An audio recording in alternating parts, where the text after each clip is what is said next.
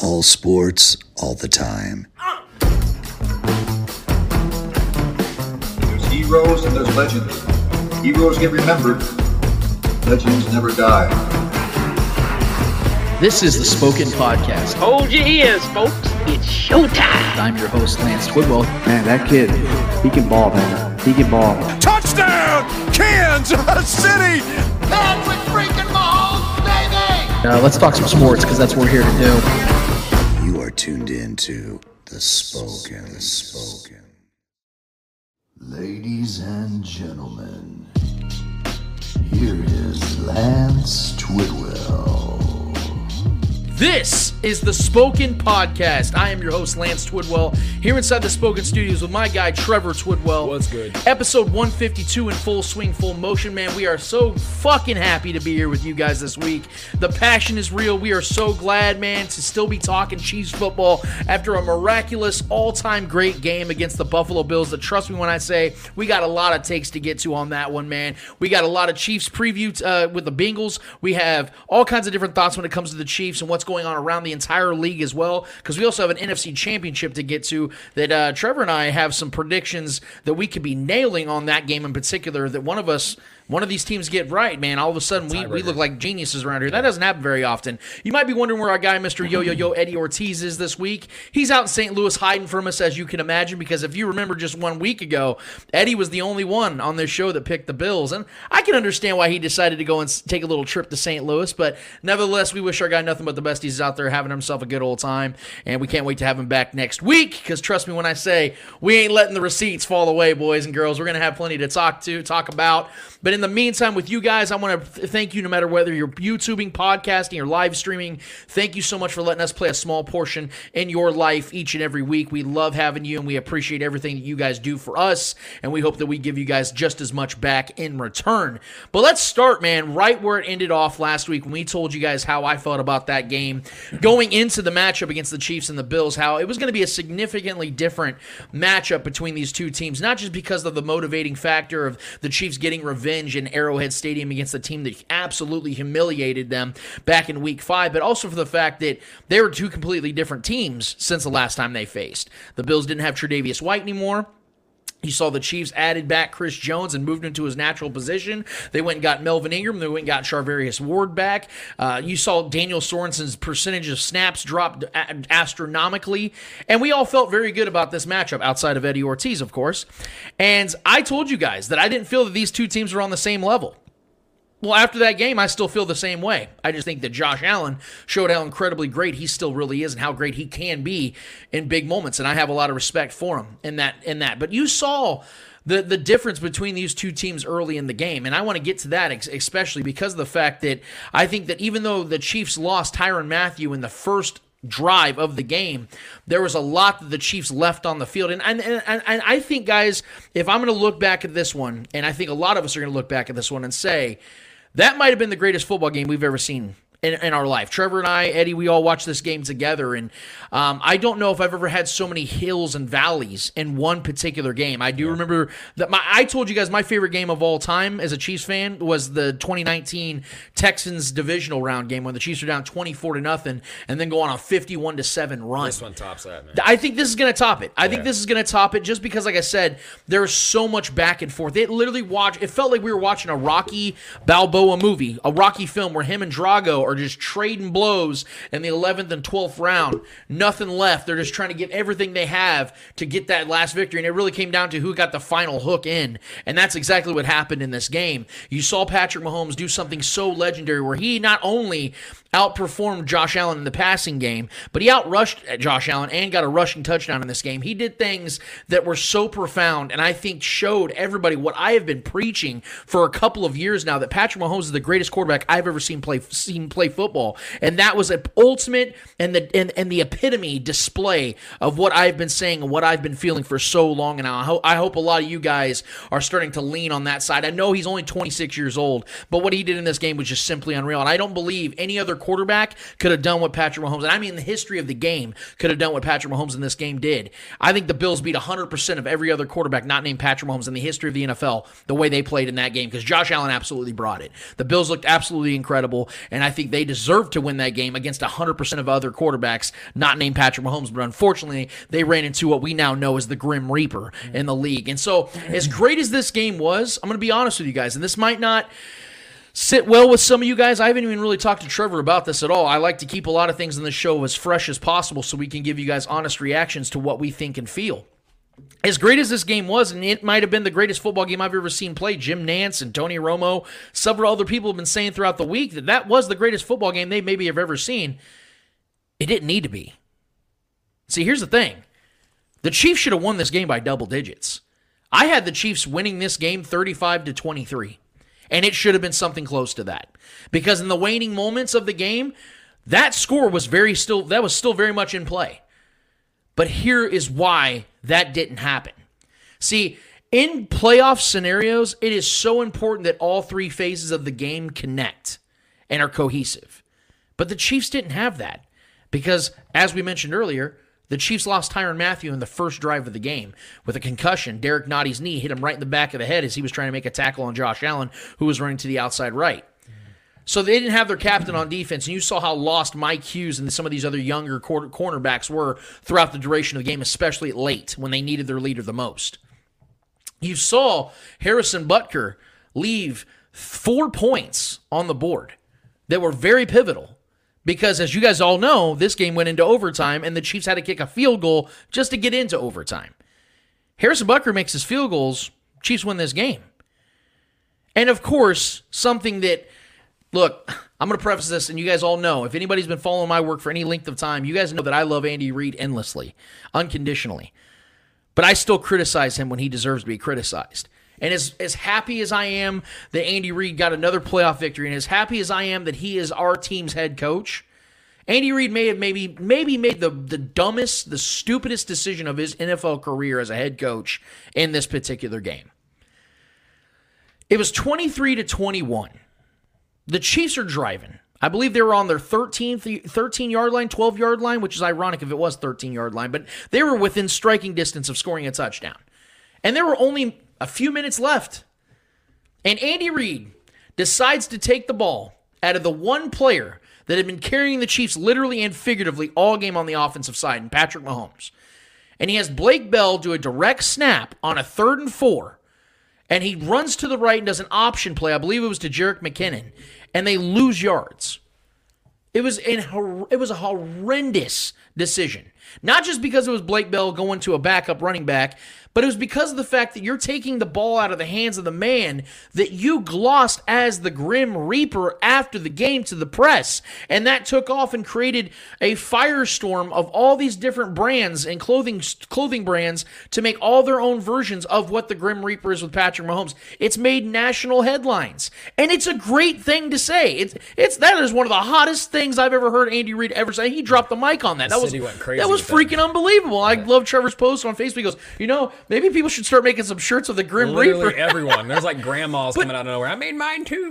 right. and Granny Maples over here. But this is why it upset me. It's because Andy Reid decided to take the ball out of the, the Grim Reaper's hands. So how is he supposed to be great when you're taking out, taking it out of his hands? If, if the Chiefs keep the ball in Patrick Mahomes' hands right there, they score a touchdown.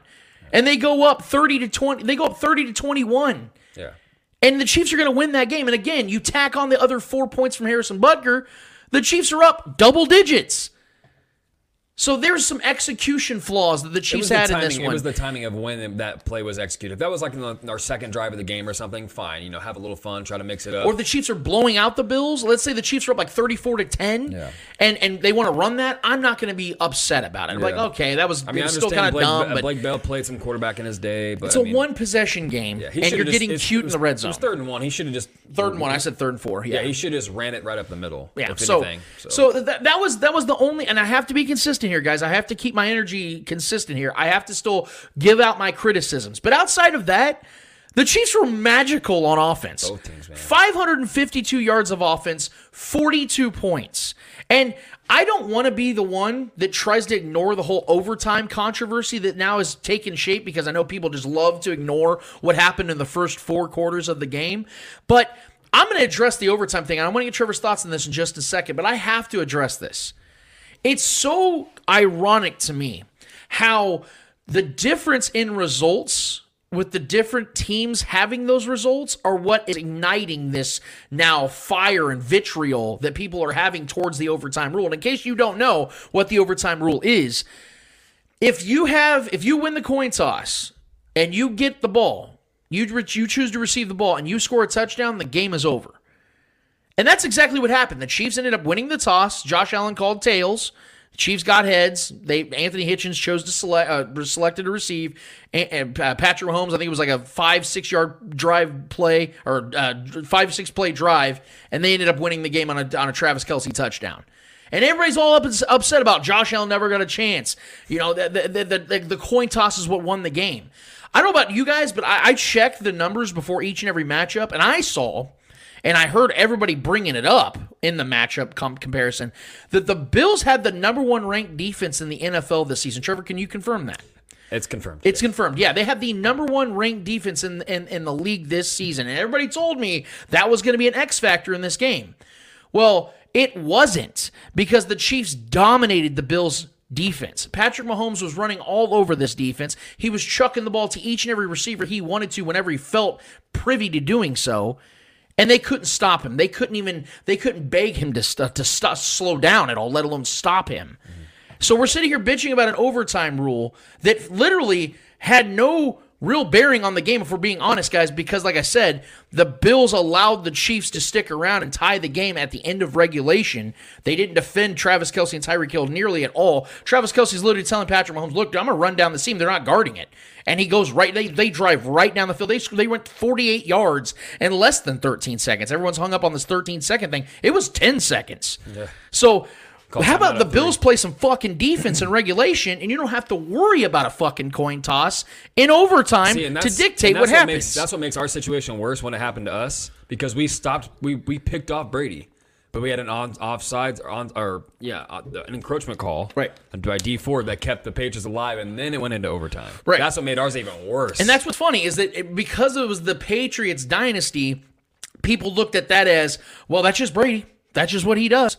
But now we're sitting here. Yeah. Patrick Mahomes has played 10 career playoff games, which isn't a little, it's a lot, actually. And people are still hung up on, well, Josh Allen didn't get his chance, damn it. No, Josh Allen had plenty of chances. But the Chiefs, unlike the previous three opponents of the Bills, made the Bills punt. Defense wins Super Bowl. I'm sorry. The Bills punted four times in that game, if I'm not mistaken, Trevor, right? Against the Chiefs. They didn't punt at all for the previous three weeks. Yep. So we need to start giving some credit to the Chiefs. Not now the Chiefs defense wasn't great in this game at all. Neither defense could stop each but other. But the Chiefs yeah. did slow down Josh Allen enough to give them a chance at the end of the game, I mean, and that's what happened. If you have an elite play- playmaker like Tyrann Mathieu go out in the first series, that's going to shake any defense, though. So, I mean, I give our defense kudos for doing what they did to the extent that they played.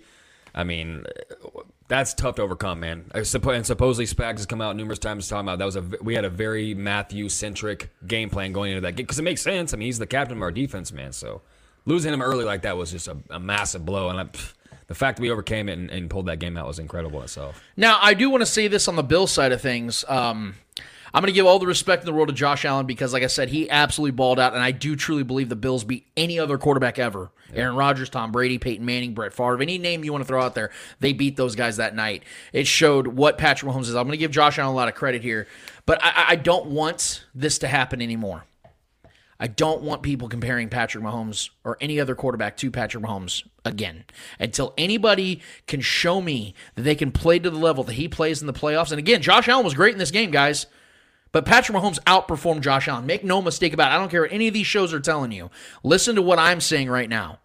Go watch that game again, and you tell me who was the best quarterback on the field in that game. Because not only, again, did Patrick Mahomes throw more passing yards and on a higher completion percentage than Josh Allen, he outrushed him and he scored touchdowns with his feet as well.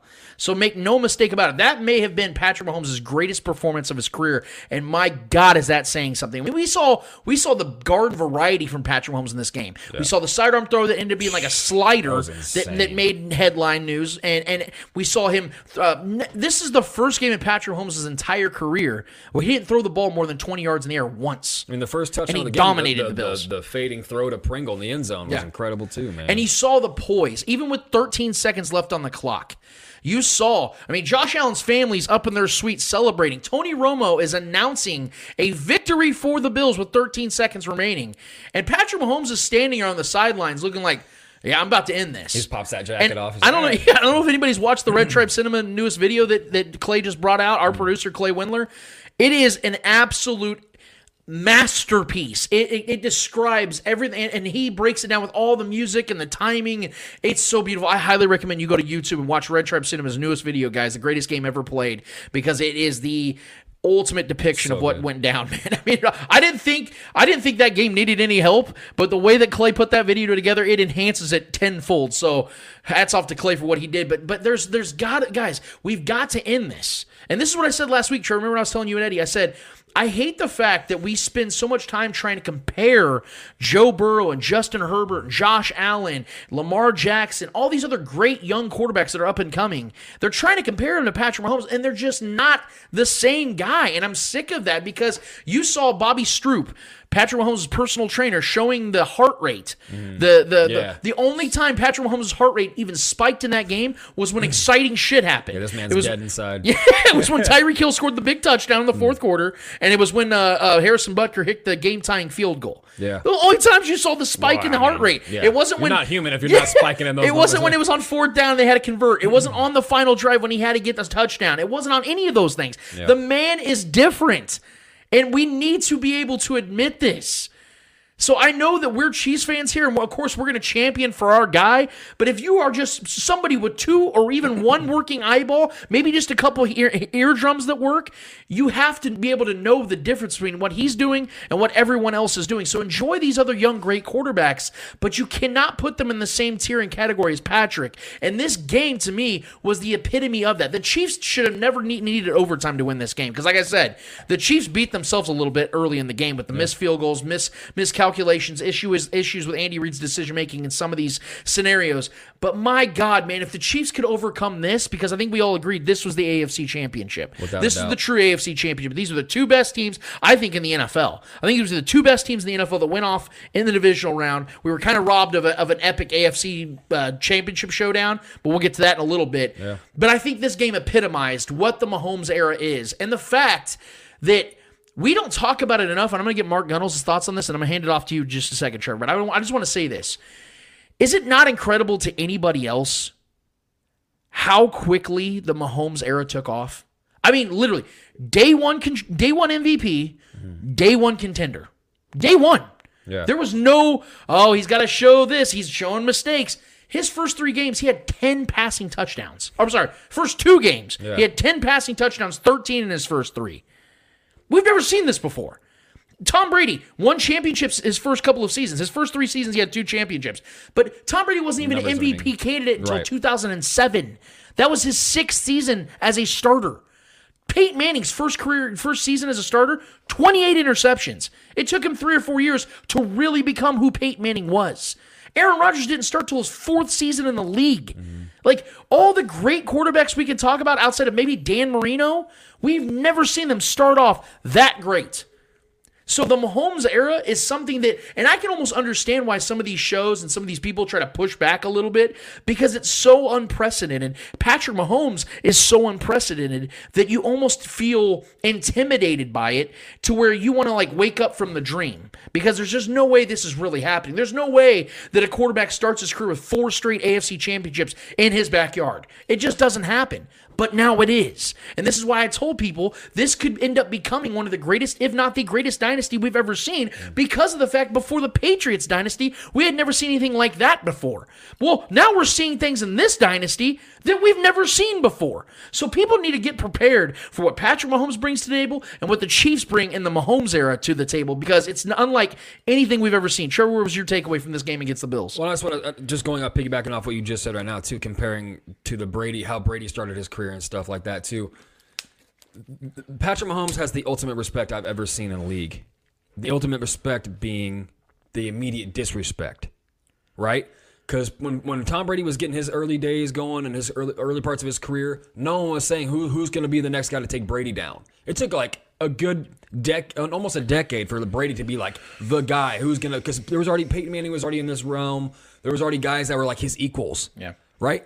Mahomes separated himself so quickly to where like they got to find the next new flavor of the month. They got to find you know who's going to over, overtake him. Brady was never like the the immediate threat. There was like it was Belichick and that defense. It was it was a collective. Mm. You think of the Chiefs, you think of Patrick Mahomes, you think of 13 goddamn seconds, 10 goddamn seconds.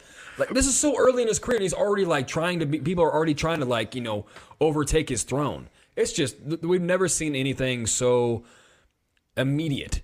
You know, success so immediate. And obviously, kudos to, to Andy Reid and all this and, and the way what he's walked into because we were already a successful franchise with Alex Smith, but uh, Mahomes was the was the difference maker. Obviously, we all know this. But as far as this game goes, man, I mean, what can I say? I mean, you've you've pretty much you kind of covered most of it, but I mean, it's hard to describe the feelings that we. I mean, we had people over here that weren't even. We had a few guys over here that weren't even like big football guys. Um, and they saw us freaking out, you know. So it was just one of those games, man, where it's just like a roller coaster. And I agree with you, man. There, there was no. This game should never went to overtime. We were we were the team that left points on the field. The Bills, you know, took advantage of every moment, and we took we took blow for blow, and we still won in overtime when we should have won in regulation because we left you know points on, on the on the field. And look, man, Butker can't be missing extra points. Right. That cannot be happening, especially in the playoffs. It's unacceptable, right? He was pulling left, and then when we would flip fields, he was pulling right. So he's got to get that. We've got to. Ironically, he was the one that helped us get into overtime. But you know, um, yeah, and that play call with Blake Bell, I get it. Some people are supporting it. I know we got, uh, you know, Kyle Henning on our comments talking about Yeah. he's gonna have to, you know, he's got a bone to pick with you about that because he didn't mind the play call.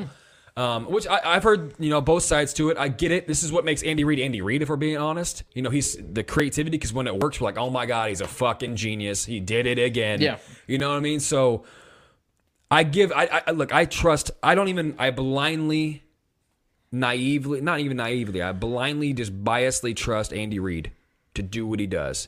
The guy has won. The guy has went to four straight divisional games when he was with the Eagles. Four straight divisional games or four straight division championships. Uh, hosted four straight. Now he's hosted four straight. Uh, you know, uh, AFC Championship games with the Chiefs. So I mean, the, the guy's track record speaks for itself. I'm never gonna doubt him. If he makes a play, I'm gonna that I don't like. I'm gonna be upset with it. But this game, man, was just the most epic football game I've ever watched. And that's not even if, even if I wasn't a Chiefs fan and I was just you know sitting at home. Uh, if I was like a you Washington football team fan or whatever, like I, and anyone uh, watching this game just knows that this the absolute battle and the clash of the Titans that, that was this game, man. And, and like I, I definitely came out immediately after that game was over and gave my kudos to Josh Allen because I I've been a fan of him. I like those kind of raw talent because that's kind of what Patrick Mahomes was. He was a he was a, he was un you know tamed beast Yeah. you know, uh, with untapped potential. And, and I think that's similar what to what Josh Allen is. He's a big kid. He's tough to bring down. Um, you know, and then we lose Tyrann Mathieu in that game, and he knows that, and he was attacking us, you know, over the middle a lot with Gabriel Davis, and Gabriel Davis was absolutely just having his way with Mike Hughes. Um, that was the biggest eyesore of the game. I don't know what it is about this Chiefs defense. We we tend to let one guy feast, you know, and then everyone else is kind of like meh. That's kind of how it was when the Beng- when the Bengals beat us. Ja'Marr Chase is absolutely erupted, but we still were the better team in my mind in that game, and we'll get to that obviously. But this game had so many ups and downs, man. Um, I felt like our defense played good in times. Mike, uh, um, you know, uh, Bolton was Nick Bolton. I think was one of the brighter spots of this defense on the third downs when we stopped him a couple times. Jarran Reed got a sack. Jarran Reed got a sack. Chris Jones was doing his job. I think I think it kind of goes unnoticed because he didn't really get any real numbers and his name wasn't really called, but he was he was blasting up that middle and making Josh Allen uncomfortable at times. Um, they just happened to burn us in our secondary. Obviously, being without Tyrann Mathieu was a big factor there. But man, look, I, i- if you know if we lose, obviously we're having a different conversation, and this is a heartbreaker. But the fact that we have the guy in this league, we have the quarterback, the Grim Reaper, the guy that strikes fear into everyone's soul heading into every single matchup. This is why I. this is why I don't ever pick against the Chiefs. I never, since Patrick Mahomes has been here, I have never picked another team to win because I'm confident going into every single matchup because we have Patrick Mahomes. And it's not a bias thing. Yeah. It's like, oh, no, the Chiefs are going to win. Let's go, Chiefs. I'm not just like a dummy, like, yeah, give me a beer. I'm going to get good, get drunk, and go Patrick Mahomes. It's literally, I am confident every single, I don't care who's on the other side. Yeah. I don't care what coach. I don't care what, what, what quarterback. It doesn't matter. This is why. When it comes down to it, and you need that one guy, when you need Michael Jordan, when you need LeBron James, when you need Steph Curry to hit a shot, it's it. We have the guy in this league, man, and it it still feels unbelievable because us as Chiefs fans, we've suffered for so many years, and it's hard to realize what you have until you have it, until you like kind of like you wake up and you're like, holy shit, Yeah. we're the team. We have the guy. We have the coach right now. Like we are set up, and this is now we're on our should be our fourth straight Super Bowl trip. Hopefully here, that's what it would be. It would it should be. But um, yeah, man, listen, I'm confident in this team. I'm confident heading into this next matchup. That game was incredible. It was obviously an offensive showdown.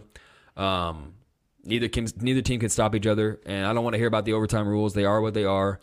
Uh, the Chiefs tried their best to you know change the rules when we got screwed by them, but I I mean I don't want to hear it, man. It is what it is. Like the rules are the rules, and Josh Allen had his chance to to put us away when he had chances. You know, he shouldn't have ever gotten stopped on the third down. Then, if you want to talk about that, take advantage of every moment. you- know, and the defense couldn't stop Patrick Mahomes. Patrick Mahomes Patrick Mahomes, man. So Well, and now with that playoff win, uh, I, I told you about this after the game. I was saving this one uh, because I was that confident the Chiefs are going to win the game. Uh, that Patrick Mahomes has more playoff wins now than the Jaguars, the Cardinals, Bengals, Browns, Texans, and Lions. That's 19% of the league. Yeah. Now Patrick Mahomes is tied with Dan Marino, Steve Young, Eli Manning, and Jim Plunkett in career playoff wins at only 26 years old. And uh, in this, in the, after the two minute warning and in overtime, Patrick Mahomes was 10 of 13 for 188 yards, two touchdowns with a 158 quarterback rating, which is essentially a perfect quarterback rating. And to explain how incredible that is, uh, Patrick Mahomes had 57 more yards, two more touchdown passes, and only one fewer completion after the two minute warning than Jimmy Garoppolo had in four quarters versus the Packers. That's just absurd. Jimmy Garoppolo and the Niners are in the NFC Championship. So that should just tell you about that. And also, I don't know if you guys saw ESPN Stats and Info drop that amazing nugget that since 2018, this might be the greatest stat I've ever heard of, of a Patrick, a Patrick Mahomes stat, and there's a ton of them, but maybe the best one I've ever heard. That since 2018, which was when Patrick Mahomes took over, the, when the Chiefs have a win probability drop below 5%, they're 3 and 1. yeah, The rest of the league in that span, the rest of the league in that span is 1 in 38. that's what I'm saying. That's why my confidence goes into every matchup. I'm picking the Chiefs because we have the guy that gets it done in the crunchiest moments. They're not the same. Because, and and again, I've given Josh Allen all the credit in the world. This guy might be right now the second best quarterback in the league. He might legitimately, if you tell me that right now, I may not fight you on that. I might have other guys that I could say are just as good as him right now. Josh Allen this season in the Bills in one possession games were 0 6. They're not the same. That's the difference. He's an awesome quarterback, man. He can make some great throws. He can run like Cam Newton in his prime, and he can throw like Brett Favre. But man, when it comes to crunch time and it comes to when it matters most, who are you taking? That's it's so funny, man, that people always told me back in the day, and even up to this year, that they would take Tom Brady over anybody because of clutch moments and clutch games and all these other things. Yeah, yet people don't name the moments that Tom Brady had that had all these clutch moments supposedly. I can name three in these playoffs alone. And by the way, Patrick Mahomes is right now having arguably the greatest playoff run we've ever seen from a quarterback. And I don't know if you guys have seen his numbers in home playoff games, which, by the way, outside of Super Bowls, is the only games he's ever had because we host every single scored- AFC Yeah, championship. we scored 84 points in the two games so Eight- far. 42 and 42 in back-to-back weeks. I mean, in this in the 94 uh, 49ers Yeah. were the ones that had the most points ever in a playoff round with 131 in only 3 games, which is unbelievable. Steve Young was going nuts in that playoff run. The Chiefs are on pace to have 168 points. They're about to ha- score 30 more points. Now I know it would it would probably mean the Chiefs would have to score or they would- they would play an additional game if they get to the Super Bowl, which would be 4 to 3. Yeah. But if the Chiefs go out there and drop 45 this week against the Bengals, they're right there with the 94 Niners. So at at worst, they would be the second highest scoring team through three games in a playoff run ever. Yeah. So that's how impressive this is. And this is why I told you guys. I was on previous podcasts this week. Shout out to my guy uh, uh, Lamar uh, Lamar Wallace. He had me on a show this week. Um, I, I- said I, the thing I brought up about this, guys, is that we're, we're looking at the greatest, I believe, the greatest Chiefs team we've ever seen.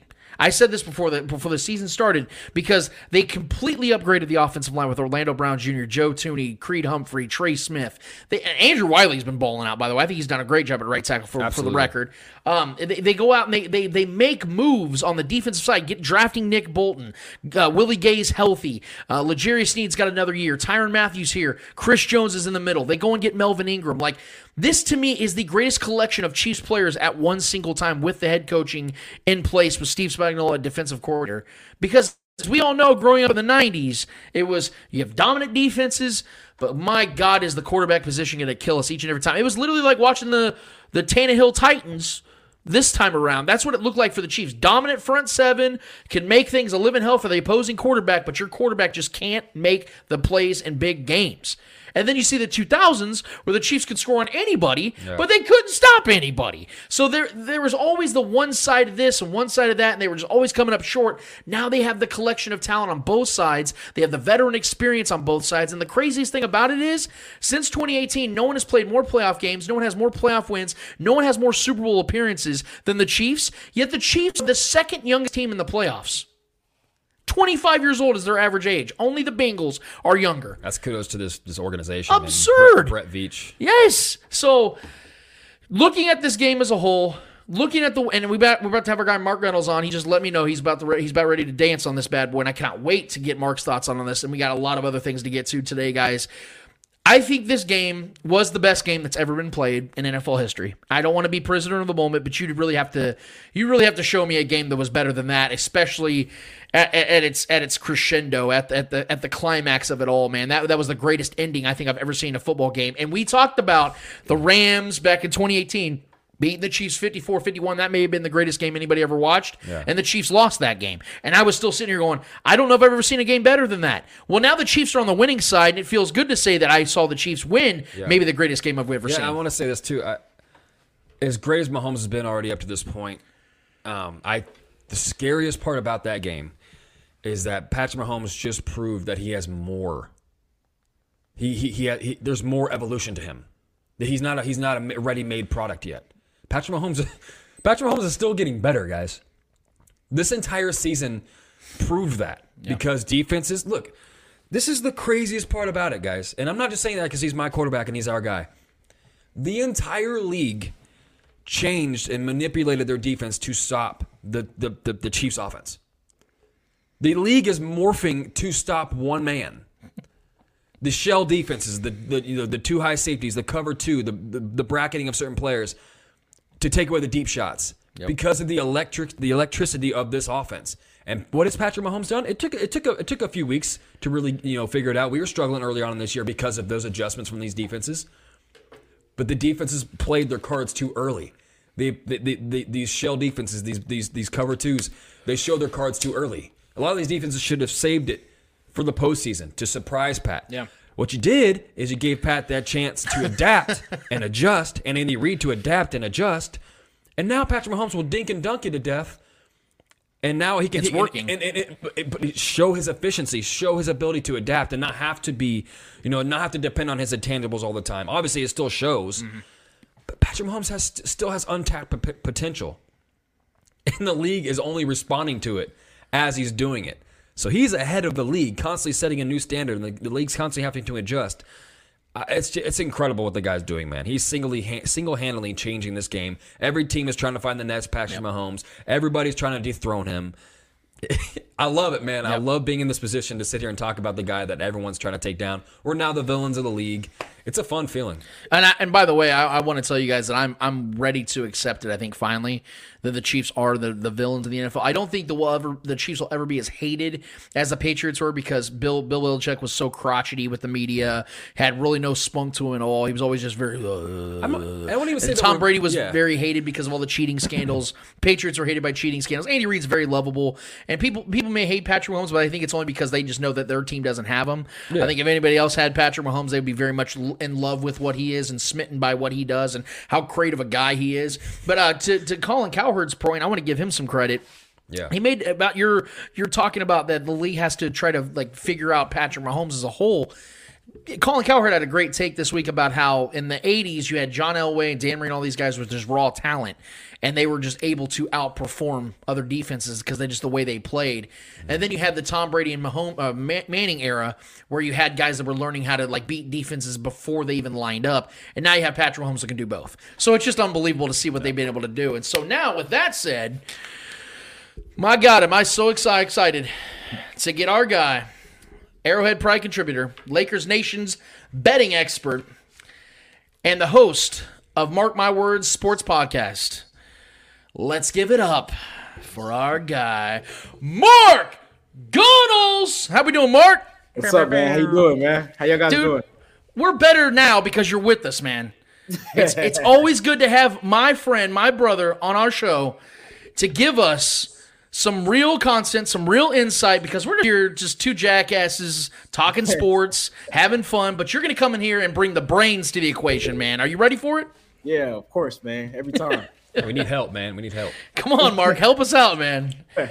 Now, I want to start from the top. I want to start with the Chiefs Bills breakdown. Now, I just got done having a 25 minute segment rant about how I think that was probably the greatest football game I've ever seen. Now, obviously, the Chiefs winning it makes it easier for me to say that, easier to digest why saying that. But I don't feel that it needed to be the greatest game ever. I feel that the Chiefs left points on the board with Harrison Butker's field goal misses and the PAT misses. Andy Reid's decisions in the red zone to have Blake Bell run that little option route when he could just had Patrick Mahomes continue to cook like he was all night. I feel that the Chiefs really allowed the Bills to stick around, and the Bills stuck around, and the Bills had multiple opportunities to win. And obviously, the Grim Reaper emerged and did what he did. What was your ultimate takeaway from this game, and how did you see it playing out throughout it? And what was your thought process throughout it? Yeah, so I mean, I agree with you saying the left points on the board, obviously. I don't know what's going on with Harrison Butker. I mean, even the field goal that he did make earlier in the game, he almost missed that one too. Yep. right. he tried his, Pissing tried his hardest off, to miss that one. But it's crazy because I knew he would make that last one to go to overtime though. It's weird. Like I didn't have no doubt about that one for some reason. But um, yeah, it was definitely one of the greatest games I've ever seen before. I mean, you got to give Josh Allen his credit. I mean, he went toe to toe with Patrick Mahomes. His running ability is so hard to stop. Like when he like has a full head of steam, like on third and short, he's almost impossible to stop in those situations because he's so big, he's so strong. So he definitely showed me a lot. But obviously, too, you didn't even mention this in your um segue to me. No Tyrann Mathieu. Yeah. You know, he basically missed the whole game. So I mean, that I think allowed, you know, Gabriel Davis to kind of have a career day as well because they would they attacked that side where he would have been at. You know, you got cornerbacks falling and guys didn't know where to line up. And obviously, Badger is like the quarterback of the defense for the secondary. He puts everybody in position.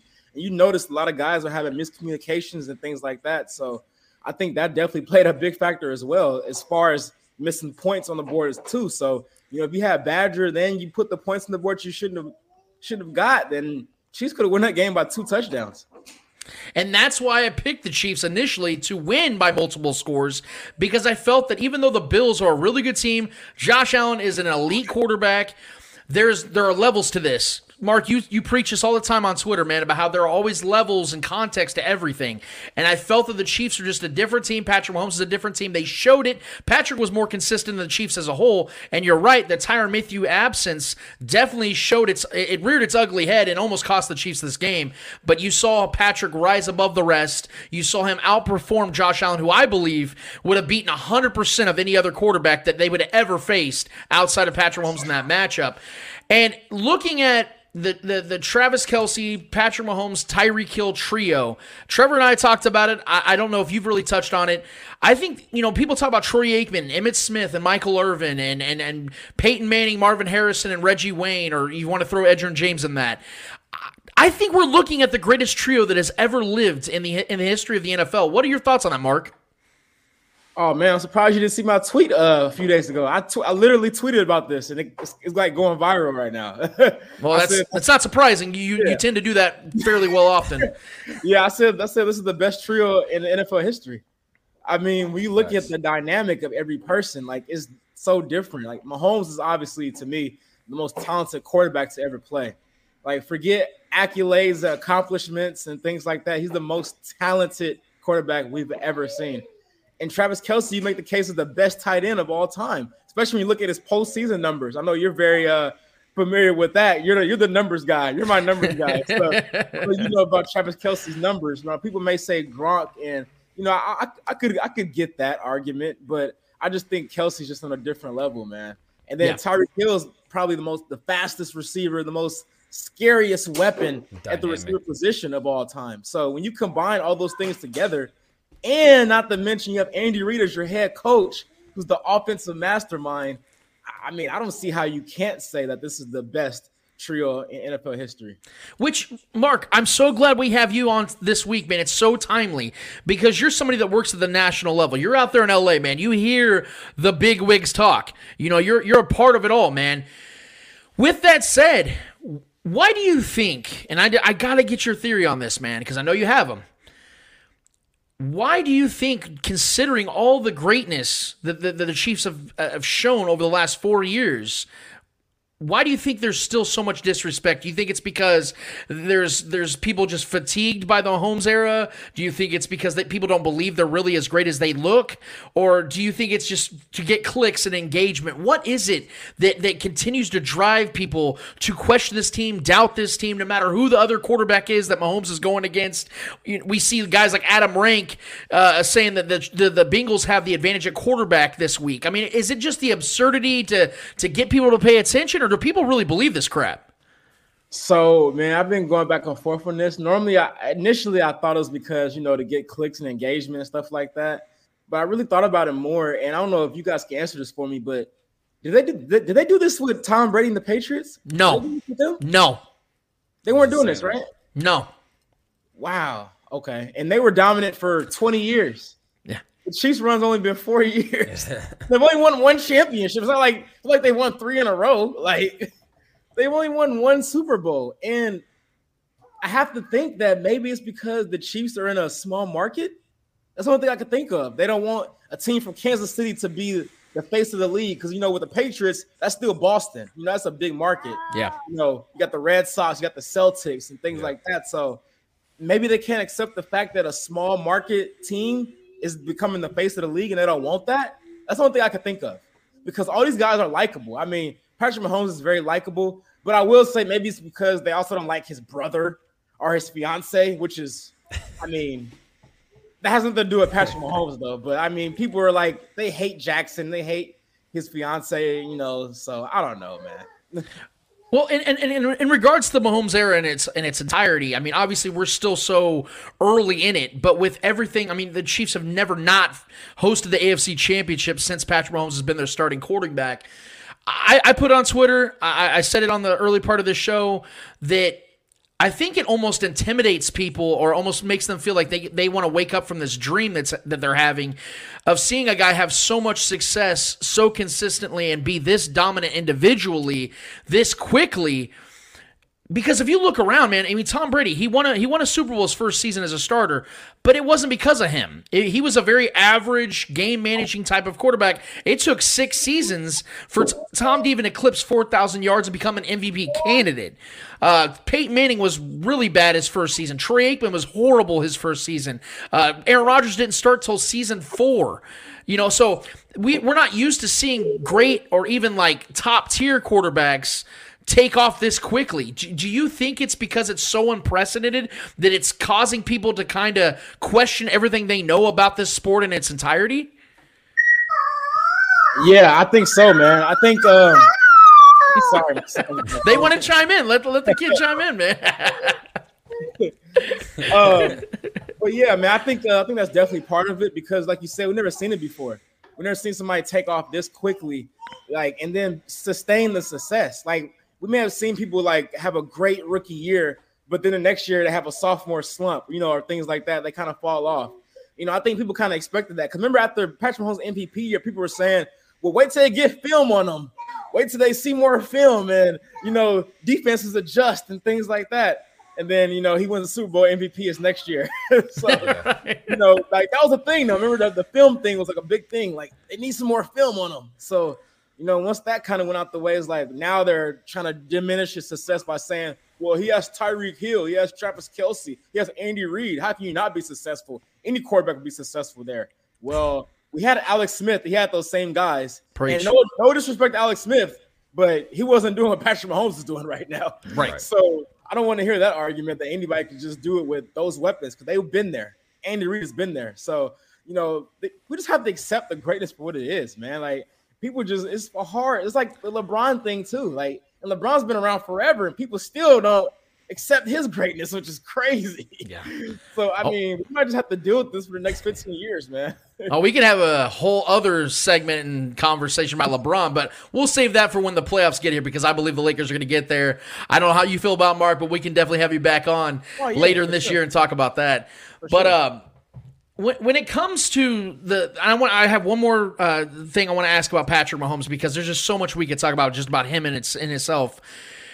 I always said my favorite stat or or fact about Patrick Mahomes was the fact that everybody, like you said, thinks that it's Tyreek Hill and Travis Kelce that makes him great. Well, we saw him against the Steelers in the regular season without Travis Kelce and essentially without Tyreek Hill, absolutely dismantle that very talented defense led by Mike Tomlin. But it's also the fact that over 40% of his career touchdowns, playoffs included, have gone to guys not named Travis Kelce and Tyreek Hill. So almost 50% of his career touchdowns have gone to guys that most people don't even know exist or guys that are middle tier players at best. But I think that now the best stat about Patrick Mahomes is the fact that when his team since 2018's win probability drops below 5% in a game, they're 3 and 1 and the rest of the league is 1 in 38. That's why I tell people that Josh Allen and Aaron Rodgers and Tom Brady, all these guys are great quarterbacks, but there's a different level when it comes to Patrick Mahomes because he does things that literally no one else can or has done. Yeah, I saw that stat on Twitter the other day. I was like, that is crazy. I mean, that is insane. I imagine only losses the the Bucks one. I would imagine. Yeah, I think it is. Yeah. Yeah, when he had his, you know, second string offensive line. Yeah, Shoot, almost damn near third string. yeah. Yeah. So I mean, yeah, that stat is insane, man. I mean, I, I don't even know what to say. When I saw that, my mind was blown. Less than five percent chance. Like that is crazy. Grim Reaper, man. that is crazy, especially considering the Chiefs are probably going into these games favored it. So Yeah. for it to get for it to get below five percent, it had to be something very drastic that had to happen. You know, like being down twenty four to nothing. You know, Yeah, yeah. things like that. Or thirteen seconds. yeah, man, it's just it's, it's just crazy, man. It really is. Now, I, I want to bring a more sobering topic up because this is something that's still very real and it hits home here in Kansas City because we have a coaching candidate here that is still seemingly, I don't want to assume he's not, we're hoping, but it, it it's starting to look like Eric Bieniemy might be on the outs again. Now, the Vikings job is still open and he has connections up there, and I'm hoping that he can land that one. But we're seeing other guys in the league get jobs. I mean, we're even hearing that Josh McCown's getting second interviews with the Texans. He's probably going to get that job. He has zero coaching experience. And I said on Twitter, and I know you and I have kind of talked about this before, but at this point, Mark, I- don't know what else Eric Bieniemy can really do to be more deserving for a head coaching job in this league. I mean, think about it. Not only has this man been the Chiefs OC for the last four seasons, he's been the Chiefs OC in the greatest four year stretch in franchise history. So I don't know what else this man can do because men that are far less deserving are getting jobs in this league and are getting opportunities that Eric has been fighting for. And I am I'm under very good information from people that very much know Eric Bieniemy that have said this man will take any head coaching job that he has an opportunity to take. So it's not like he's nitpicking out here. He's waiting for a job opportunity. Mark, what in the hell is happening, man? Because you you watch these games, you pay attention to this team just as much, if not more, than I do. Can you explain this to me, man? Because I am absolutely lost at sea. Yeah, man. Um, it's definitely an issue that the NFL has been dealing with for a while as far as black head coaches in the NFL. I mean, there's only one current one, I believe, and that's Mike Tomlin. So I mean, that's that's a problem. crazy. When you have all these guys that are, we have a, a plethora of great defensive coordinators that are black, offensive coordinators that are black. I mean, why did Brian Flores lose a job in Miami? I mean, he was like the most Crazy. successful head coach they've had in the last 30 years. Yeah. I mean, it's just crazy to me. And uh, and, you know, the narrative around EB is just so wild because when the Chiefs offense is not doing well, people are assuming that he's the one calling the plays. Oh, it must have been EB calling the plays. But when they're doing good, Yeah. oh, Andy Reid's calling the plays.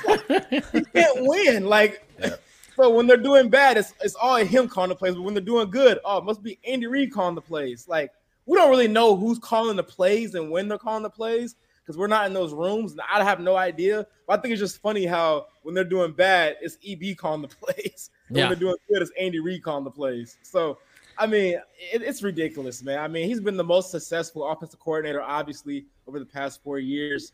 You know, and uh, people are going to use the you know the talent excuse and things like that. But I mean, at some point, you have to give him some type of credit. I mean, he's he's in those rooms. You know, those the players speak highly of him every time. Patrick Mahomes, Travis Kelce, Tyreek Hill, Andy Reid. I mean, you know, so it's just really baffling to me that he just can't get a job. And then I don't want to hear the argument that he's not interviewing well. Like, come on, man. I watch this guy's press conferences every week. He's very well spoken.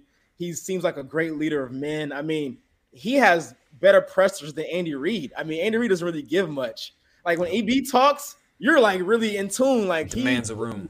brings you in, and like I would fight for that guy. Like I'll run through a wall for him. So Yeah. I don't, I don't get it, man. And just to add to that, before we move to the next uh, question I have for you, it's also the fact. It, what's puzzling is that we see the success that the Andy Reid coaching tree has had.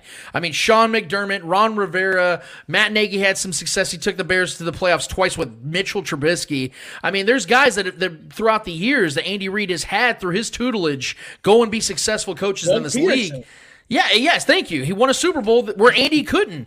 And then you look at Bill Belichick's tree, and it's just failure after failure after failure, failure outside of Brian Flores, who I agree with you completely, should be a head coaching uh, head coach in this league. The Dolphins absolutely screwed that up. They're going to go right back into purgatory. But you see Josh McDaniels and guys like that getting coaching opportunities with the Raiders, and this man literally left the Colts on read. I don't, I, I can't understand it for the life of me, man. But there's been some rumors, and I don't like to jump ahead because obviously there's so much going on right now with the Chiefs. I'm having another AFC championship at their home, another Super Bowl run in them. But I've seen you, I've seen my guy Nick Wright, I've seen other people out there talking about this. The wide receiver market is going to be rich this offseason. And I know the Chiefs are going to be in the market. And we know that they want to add as many weapons to this offense to make it as easy as possible for Patrick Mahomes to continue to dominate. There's names like Juju Smith Schuster, who has reportedly said he would like to play for the Chiefs one year later, albeit, but maybe he finally woke up and realized what the hell he's missing out on. Man, I guess Andy's going to have to show him a picture of two Lombardis at this point. Uh, OBJ with the Rams, who's been flourishing now that he's finally got a capable quarterback to throw him the ball. There's rumors that he might be coming to the Kansas City Chiefs this next offseason. There's a lot of guys out there. Allen Robinson, possibly. I mean, there's a lot of names. Mark. What do you think, man? I mean, if you had a pick of the litter, if you will, who's the guy that you want to see the Chiefs uh, acquire this offseason? Oh man, it's a plethora of guys, man. I mean, it's like like the riches, you know. It's like pick your pick your choice. You can't go wrong with a few of these guys. But uh if I had to say like my top, I'll give you my top three, my wish list. That's realistic because obviously number one would be Davante Adams, but that's not realistic. That'd be lovely. He's asking- he's asking for 30 million a year. That's not gonna happen. Yeah. So uh, I would say number one, I'll probably say Allen Robinson. I mean, this guy puts up big numbers, and he hasn't had a good quarterback. He was Yeah. in Jacksonville and then Chicago. Yeah. And oh, this past year was kind of rough, but I mean, they had a rookie quarterback, and we obviously know Matt Nagy. It just didn't work out there, man. It was just a terrible situation. But prior to this year, he's put up monster numbers with not even average quarterbacks. I mean, below average quarterbacks. So imagine him, and then not to mention, he's been their only number one true receiver. So now imagine you bring him in Kansas City when you have to worry about Tyreek Hill and Travis Kelce. He's gonna see one on ones, and oh, he's gonna have Patrick Mahomes throwing the football to him. And he's still relatively young. He's not even old. He's still young. So he'll be number one. Number two would be Amari Cooper. The, the Cowboys may have to let go of him because because far as salary cap issues they have going on down there, so they may have to cut ties with him to free up some cap space.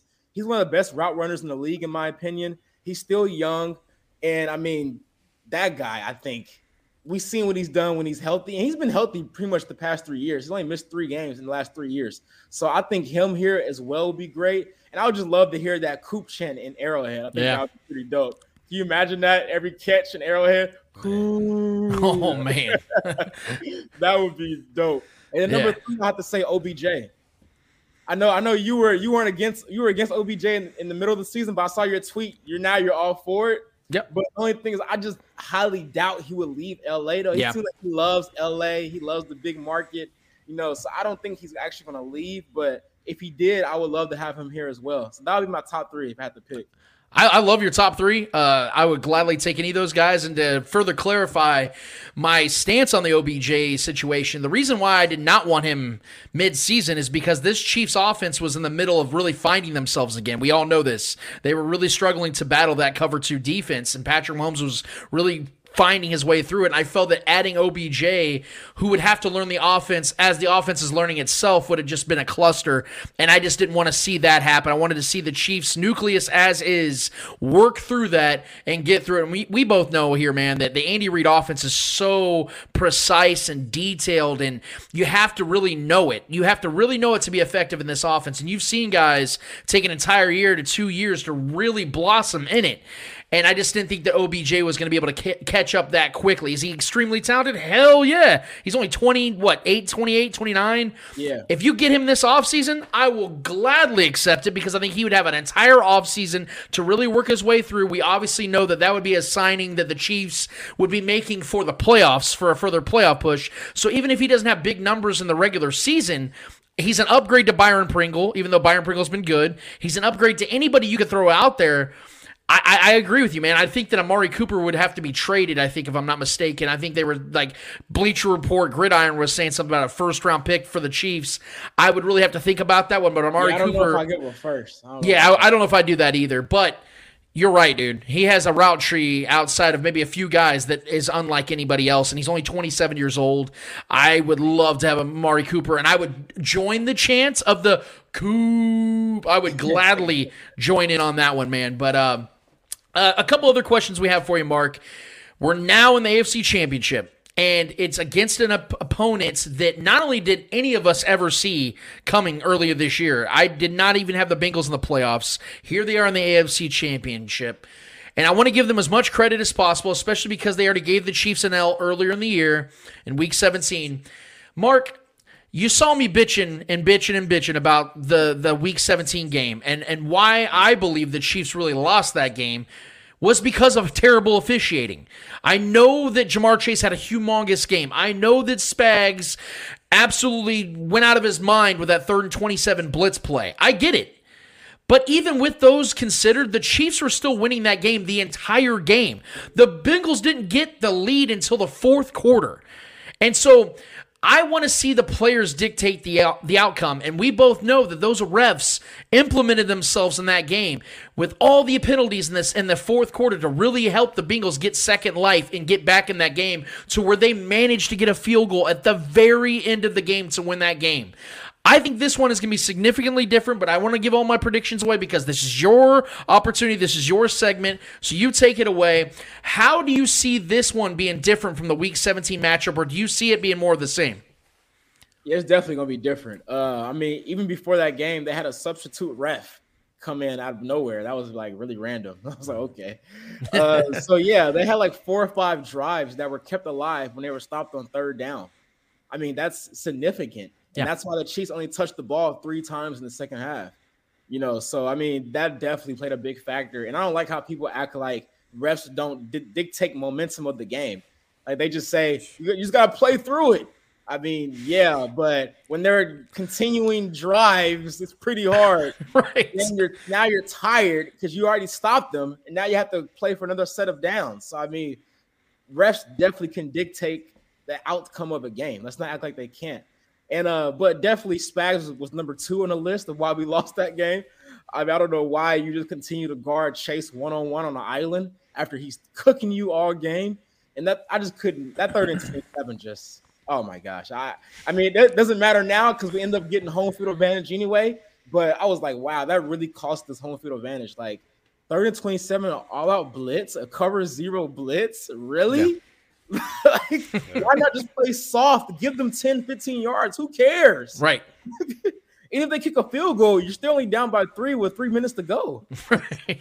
That was crazy to me. So I mean, I would imagine that he does not do that again.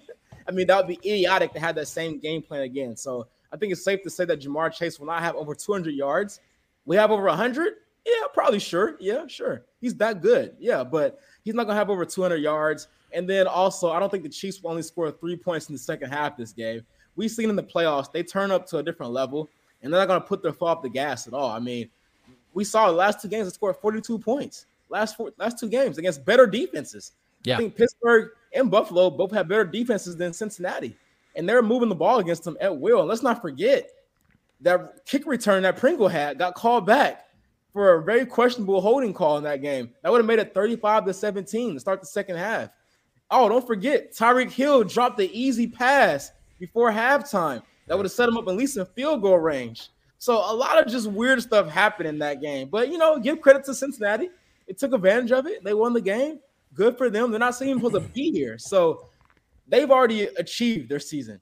They've already this season is a success for them. If they lose or win, doesn't matter. They've already anything else is a cherry on top at this point. For the Chiefs, it's winning the Super Bowl. That's the only thing. If they don't win a Super Bowl this year is a failure. So I just believe the two different mindsets into this game, and it's an arrowhead. I mean, come on. And we saw the Joe Burrow quote. Obviously, it's been resurfaced. You know, unfortunately for him, he had no idea at the time that he was going to play an Arrowhead in the AFC Championship game. That quote was back in October. Yeah. you know, the Chiefs fans are going to use anything they can to for extra motivation. So I expect them to break the the record for uh their own record for being the loudest stadium this Sunday. It's going to be rocking. Yep. Yeah.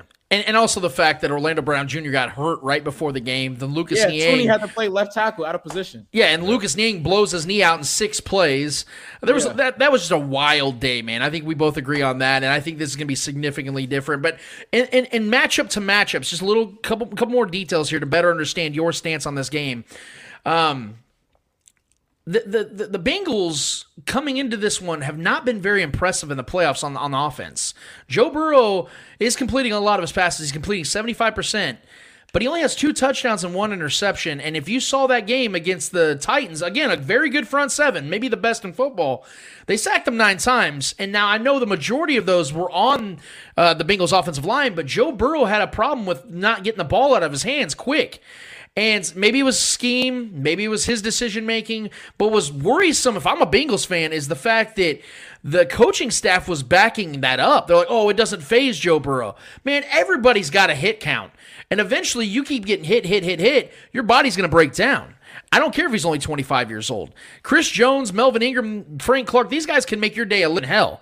And I think that that offensive line is going to be a real problem in this game, especially when everything in a loud crowd road environment, you're going to have to have your timing in place. And if they don't have their timing in place, if they don't have cohesion, I, I really think that the Bengals offense is going to struggle in this one because to that point, outside of a dead dead ball touchdown that they were given by the from the Raiders, if it wasn't for that, the Bengals have back to back 19 point games. I mean, they had to kick a field goal at the end of the game to beat the Titans. The Titans gave them three extra possessions on Tannehill, who I like to call T- Ryan Tannehill, no, in the playoffs.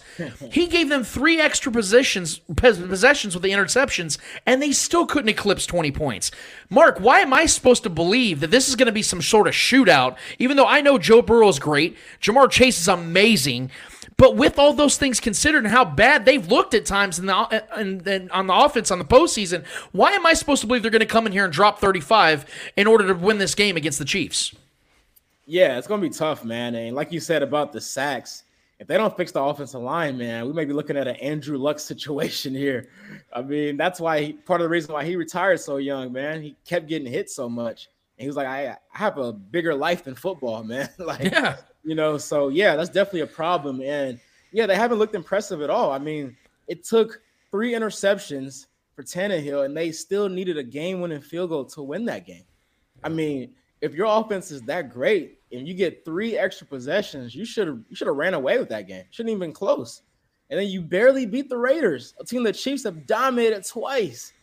And you know that defense. I mean, it's not great at all. It's it's okay. It's, you know, Maxx Crosby's really good, but their secondary definitely leaves less to be desired uh, in oh, in uh, Las Vegas. So I mean, yeah, I think the playoffs is just a different story, and we're seeing that. And yes, they have gotten by, but by the skin of their teeth.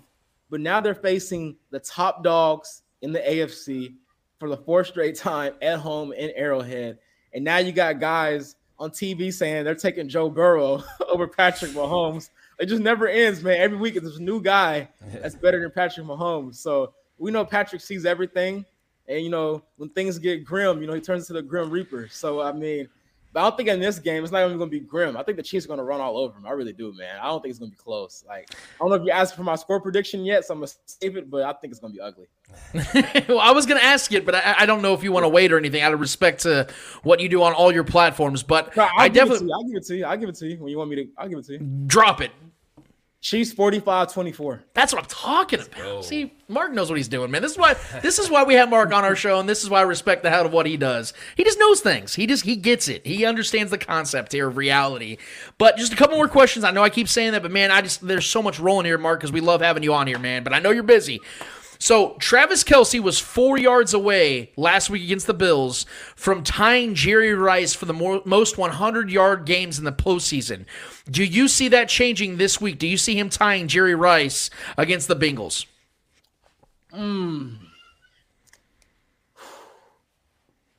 Ah man, I'm gonna say I'm gonna say no. I think he saves it for the Super Bowl. Ooh, I think he saves it for the Super Bowl. I think he'll get slightly under 100 yards this game.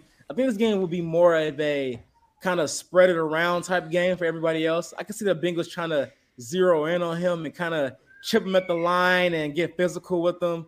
But I think this could be a game where you see like Mecole Hardman and Pringle, and you know Tyreek Hill, he'll have his moment as well. And I think uh Jerick McKinnon too, man. I think him out the backfield has really been a new dynamic to this Chiefs offense that teams aren't accounting for yet.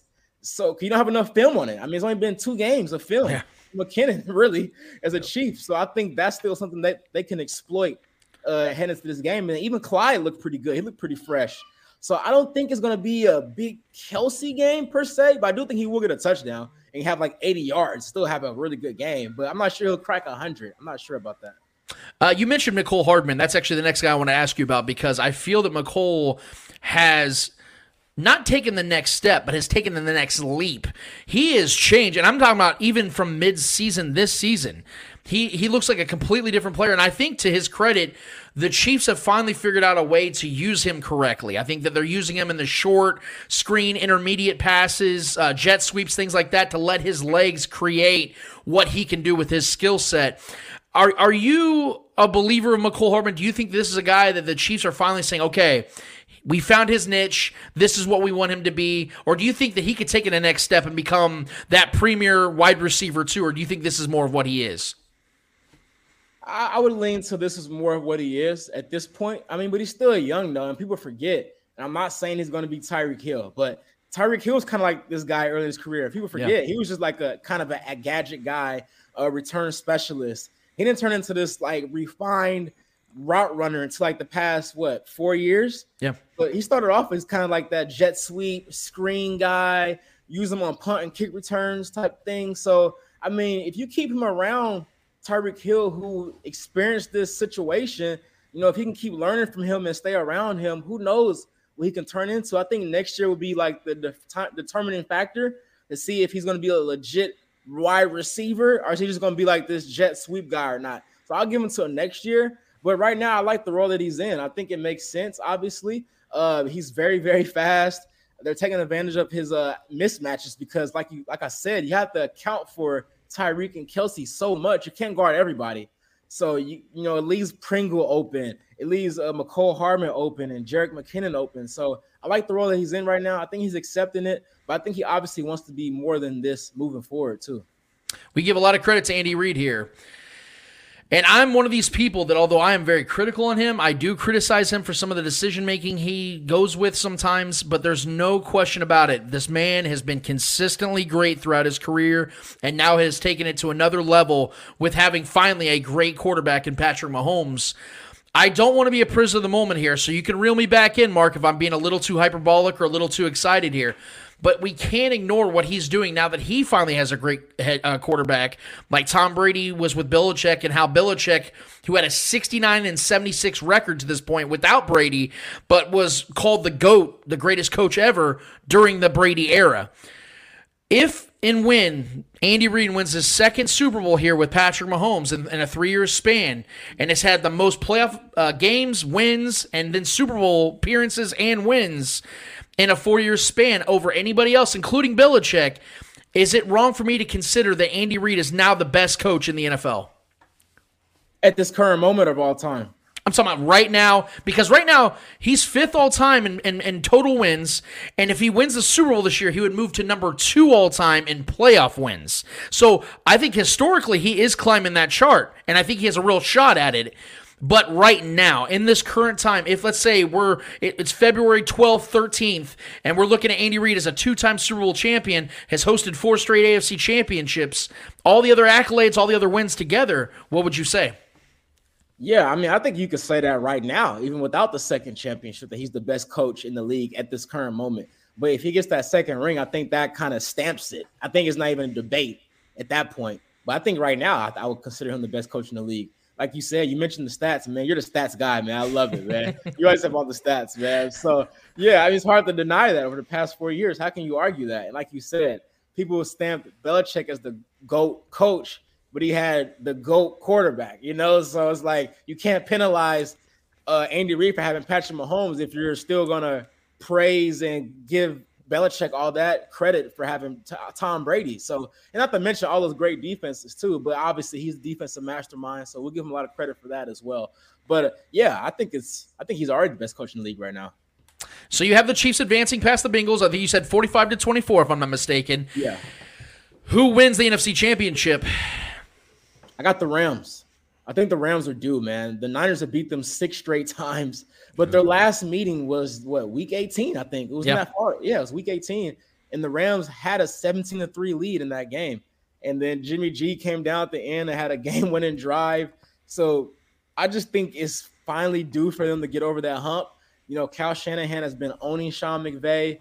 It's in LA, but it's going to be like a neutral site game because there's going to be a lot of Niners fans there as well. But I don't know. It just feels like it's set up to be Chiefs Rams. I mean, who wants to really see outside of Chiefs fans? Probably who wants to see Chiefs Niners again? I mean, I think the public wants to see. I think we wouldn't mind seeing that because we think it would be an easier matchup against Jimmy G. But I think the masses, if you don't have a dog in the fight, they want to see Chiefs Rams because obviously we'll be we'll hear a lot about that Monday night football game. That was the best game ever until this past Sunday. It's crazy. The Chiefs are a lot involved in the best games ever a lot. Isn't that crazy? the best games ever has been the Chiefs the past three or four years. Yeah.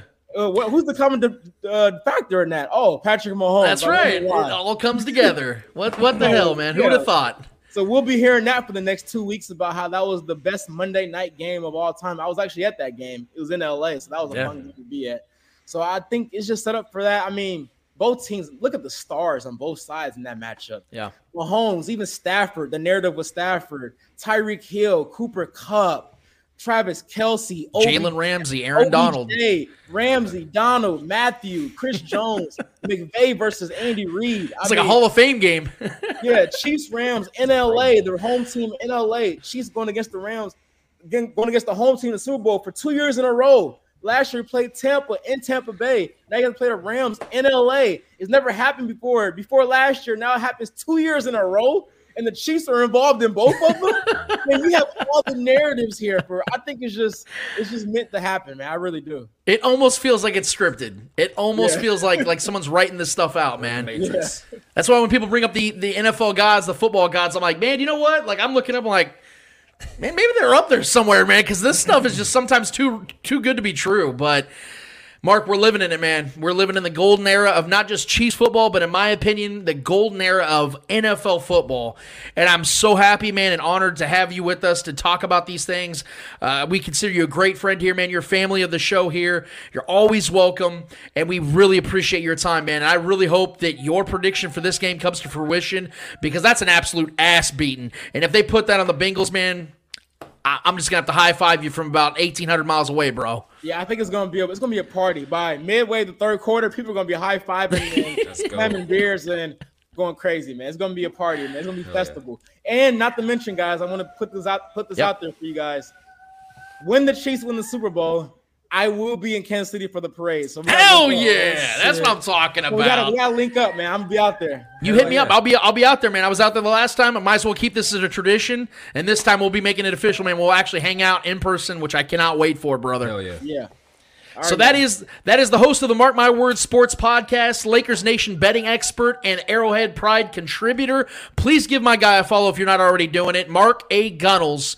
You guys will not regret it. This dude is all about it. This guy knows exactly what he's talking about across the board, not just Chiefs related stuff. If you're an NBA fan, this guy's got you covered as well. This dude knows what he's talking about, and that's why we have him here on the Spoken Podcast. My guy Mark, thank you so much, brother. You be good out there. Take care of the family, and we'll talk soon.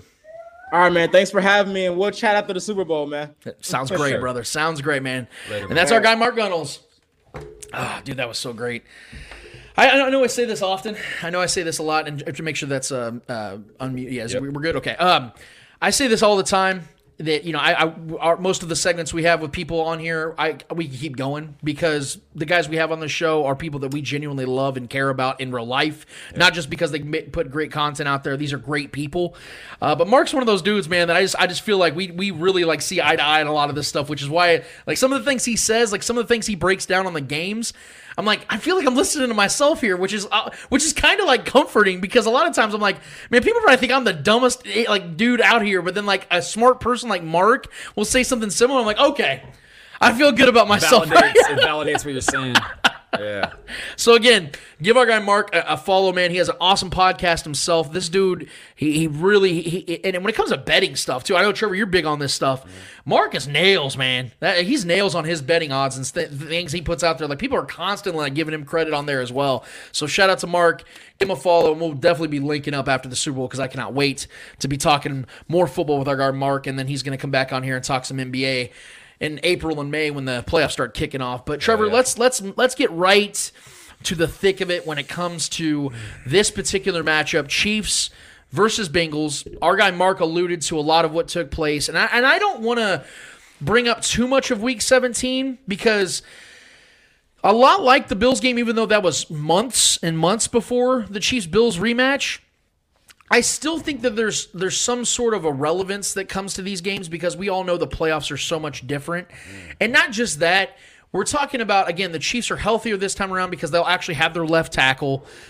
Joe Thuney won't be moving from left guard to left tackle, even though he played well.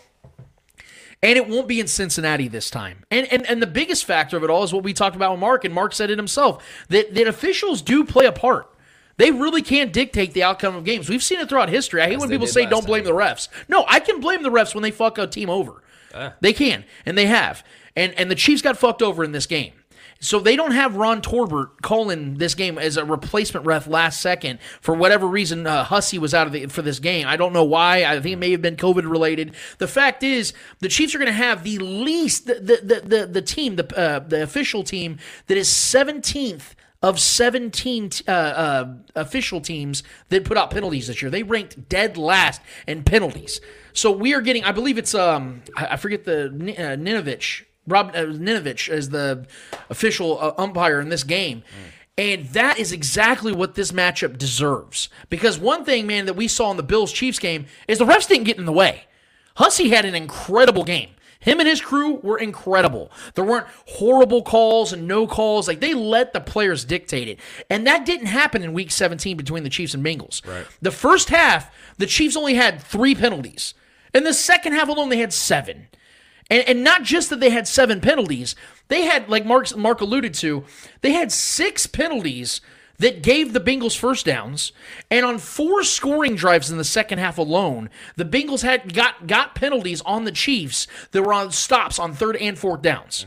So the Chiefs can never get back into rhythm. That's why the offense only had three possessions, or uh, yeah, three, three possessions with three points in that second half because they never got a chance to really get going on offense in the second half. And to the to the credit outside of the officiating, Tyreek Hill dropped the ball that went 75 yards in the air from Patrick Mahomes from from seam to seam, from hash to hash. I mean, that was in one of the greatest throws I've ever seen. Right in the chest. And hit him right in the freaking numbers, man. So Ty- Travis Kelce had a big drop. The Chiefs had some miscues, but miscues should be the reason you lose a game, not because of horrific officiating. So that's the only thing I really want to bring up in this matchup because again, the Chiefs had 27 offensive plays in the second half. That's only two more plays than what they had in the first quarter. So th- th- there, there was there was rhythm and balance. There was a lot of things the Chiefs were going up against. It felt like a handicap match. Trevor, we watched this game together, and I just don't think that's going to factor into this one. And again, as I talked about with with with Mark, when it came to what we've seen from both these teams in the playoffs as it stands, I'm not impressed by the Bengals. I think the only reason the Bengals are here right now is because of the road they've had. Now, I did pick the Raiders. So I'm not going to sit here and pretend like the Raiders were some scrub team. I believe the Raiders are going to win that game, and the Raiders had a chance to win that game. Yeah. But outside of a dead, yeah, outside of a dead ball penalty that should have stopped that touchdown from happening, the Bengals have back-to-back playoff games of not scoring 20 points. And the Titans game to me is the most revealing one as to why I feel so damn good about this matchup.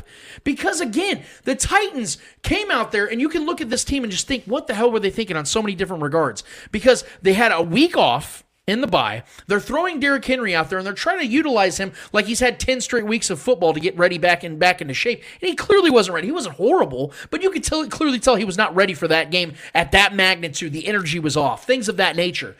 But the Titans absolutely dominated the Bengals at the line of scrimmage in the trenches. Joe Burrow was terrible at times that game, and his offensive line was. It looked like it looked like they took the Chiefs' 2020 offensive line in the Super Bowl and put it in that game for the Bengals. That's how bad they looked, and, and all credit to the Titans' front seven. But let's be real, Trevor. We both would agree on this. The Titans lost that game. Mm-hmm. Yeah, yeah, yeah. The Bengals didn't win that Yeah, game. I agree with that. I mean, they, they, like we talked about, they had Mark said it. They had to kick a field goal at the end of the game just to win that game, and they were.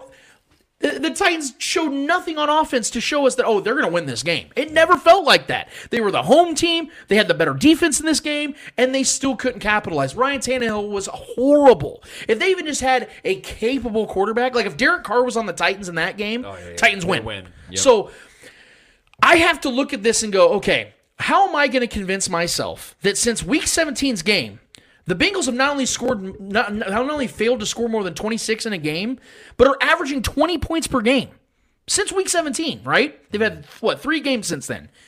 The Chiefs, since Week 17, have not had a game where they've scored under 28 and are averaging 37 points per game since then. And like we talked about, back to back 42 point games at home.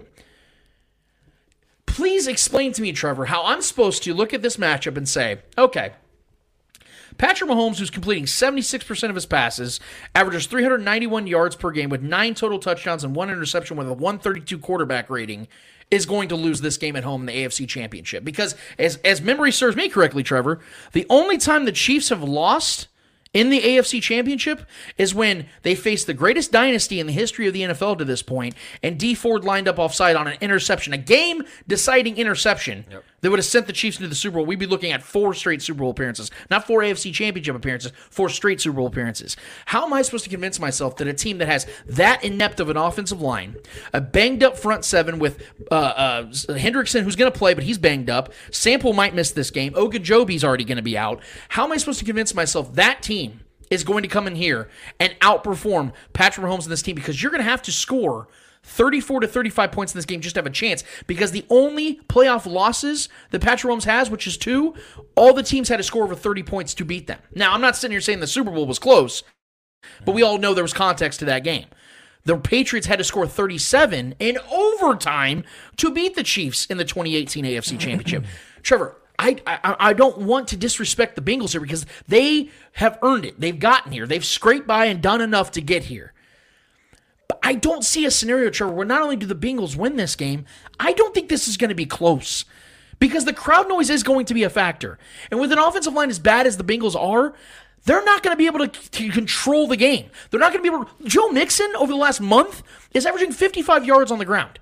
Joe Mixon has not been very effective in the run game. And with that bad offensive line, against this motivated front seven that just came off this humongous win at home against a team that was their number one worthy opponent in the playoffs, not in the AFC, the playoffs. They took that team down.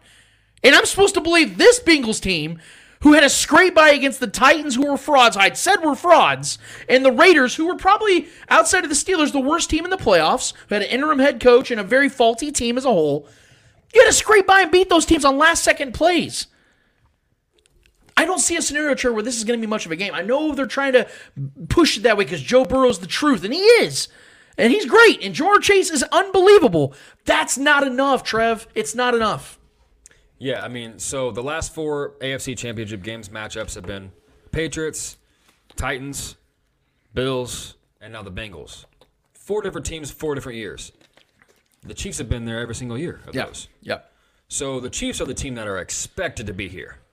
The Bills are happy to be here, right? So I'm, I yeah, I'm, I'm right there with you on why we should be giving the team that's happy to be here and it was a surprise team over the team that everyone all year long, for the most part, expected the Chiefs to be here. Anyone who's you know familiar with the game and has you know expectations, us ourselves has the expectations of being to the Super Bowl, let alone the AFC Championship game. Four straight years hosting it, four straight years. So yeah, I, I'm not, I'm not, I'm not big on all this hype on Joe Burrow. Granted, I know he's had he's had big blow up games, but he's very incons- he's been very inconsistent this year. Yes, they put up very big games. He's had that one 500 plus yard passing game and like five touchdowns. Uh, what week 16 or something like that? Weeks, yeah, I think the game before us he had that big blow up game. Cool, man. Like I, I this, I'm with you. I don't think I don't think this this Bengals team has convinced anyone. I mean, any rational person who's really breaking down the bear. I mean, I know the national media wants to just over glorify. And granted, he's probably comeback player of the year after coming off that major injury between him and Dak. Um, but I mean, listen, the Titans, the Raiders forced them to play their kind of game. And the Raiders damn near should have won that game, went down to the last play. The Titans forced them, that offense, to play down to their game. They slowed it down and they forced them to play. There's a trend there. The Raiders have a good defensive line, and they get they develop they, they they generate good pressure. The Titans probably have the best defensive line this year in generating pressure. The Chiefs, if we generate pressure and we get a handful of sacks, this game is an absolute blowout because the difference between us and the, the Titans and the Raiders is our offense is probably the best offense left in this in the playoff run here. Right. And has been, I mean, statistically have been the best offense in the playoffs since it started. Yeah. That's the difference maker. Mahomes is the difference maker. I mean, if our defense is playing a semblance of what we have been, you know, in the past before the season, and I I know we've been allowing points recently, but listen, man, I don't, I just don't see a scenario, and I and I'm a very unbiased person. Um, I like to be calculated with my decisions, how I think games are going to go. I can't see where we don't win by double digits here. I just can't, especially the way we're rolling, especially with the momentum that we just, you know, and to, to quote the late, you know, uh, great Terez Paylor, Mahomes has been playing over my, my dead body football, man. Period. Let Mahomes is not going to go out there and let Burrow beat him again. And I think there was a stat. I don't know if you watched the latest franchise episode. Yeah. It was incredible. Mitch Holt just killed it, man. It was so good. I recommend everyone go watch it. Mitch is the man. Um, he talked about the stat where no one in one single season has beat uh, uh, the Chiefs twice in Arrowhead. Well, in regulation, because the. Patriots did beat them in 2018. Well, yeah, I'm saying, but yeah, as far as going to Arrowhead, beating them twice. Oh, yeah, yeah, that's true. That's true. So that's never happened. Yes. That's incredible, man. And that's been with all these other quarterbacks. And over all these years, we've had mediocre teams and good offenses, bad defenses, good defenses, bad offenses. Now we have Patrick Mahomes. you add that into the element of already having this home because that, that, that, that stat is huge on home field advantage. Yeah.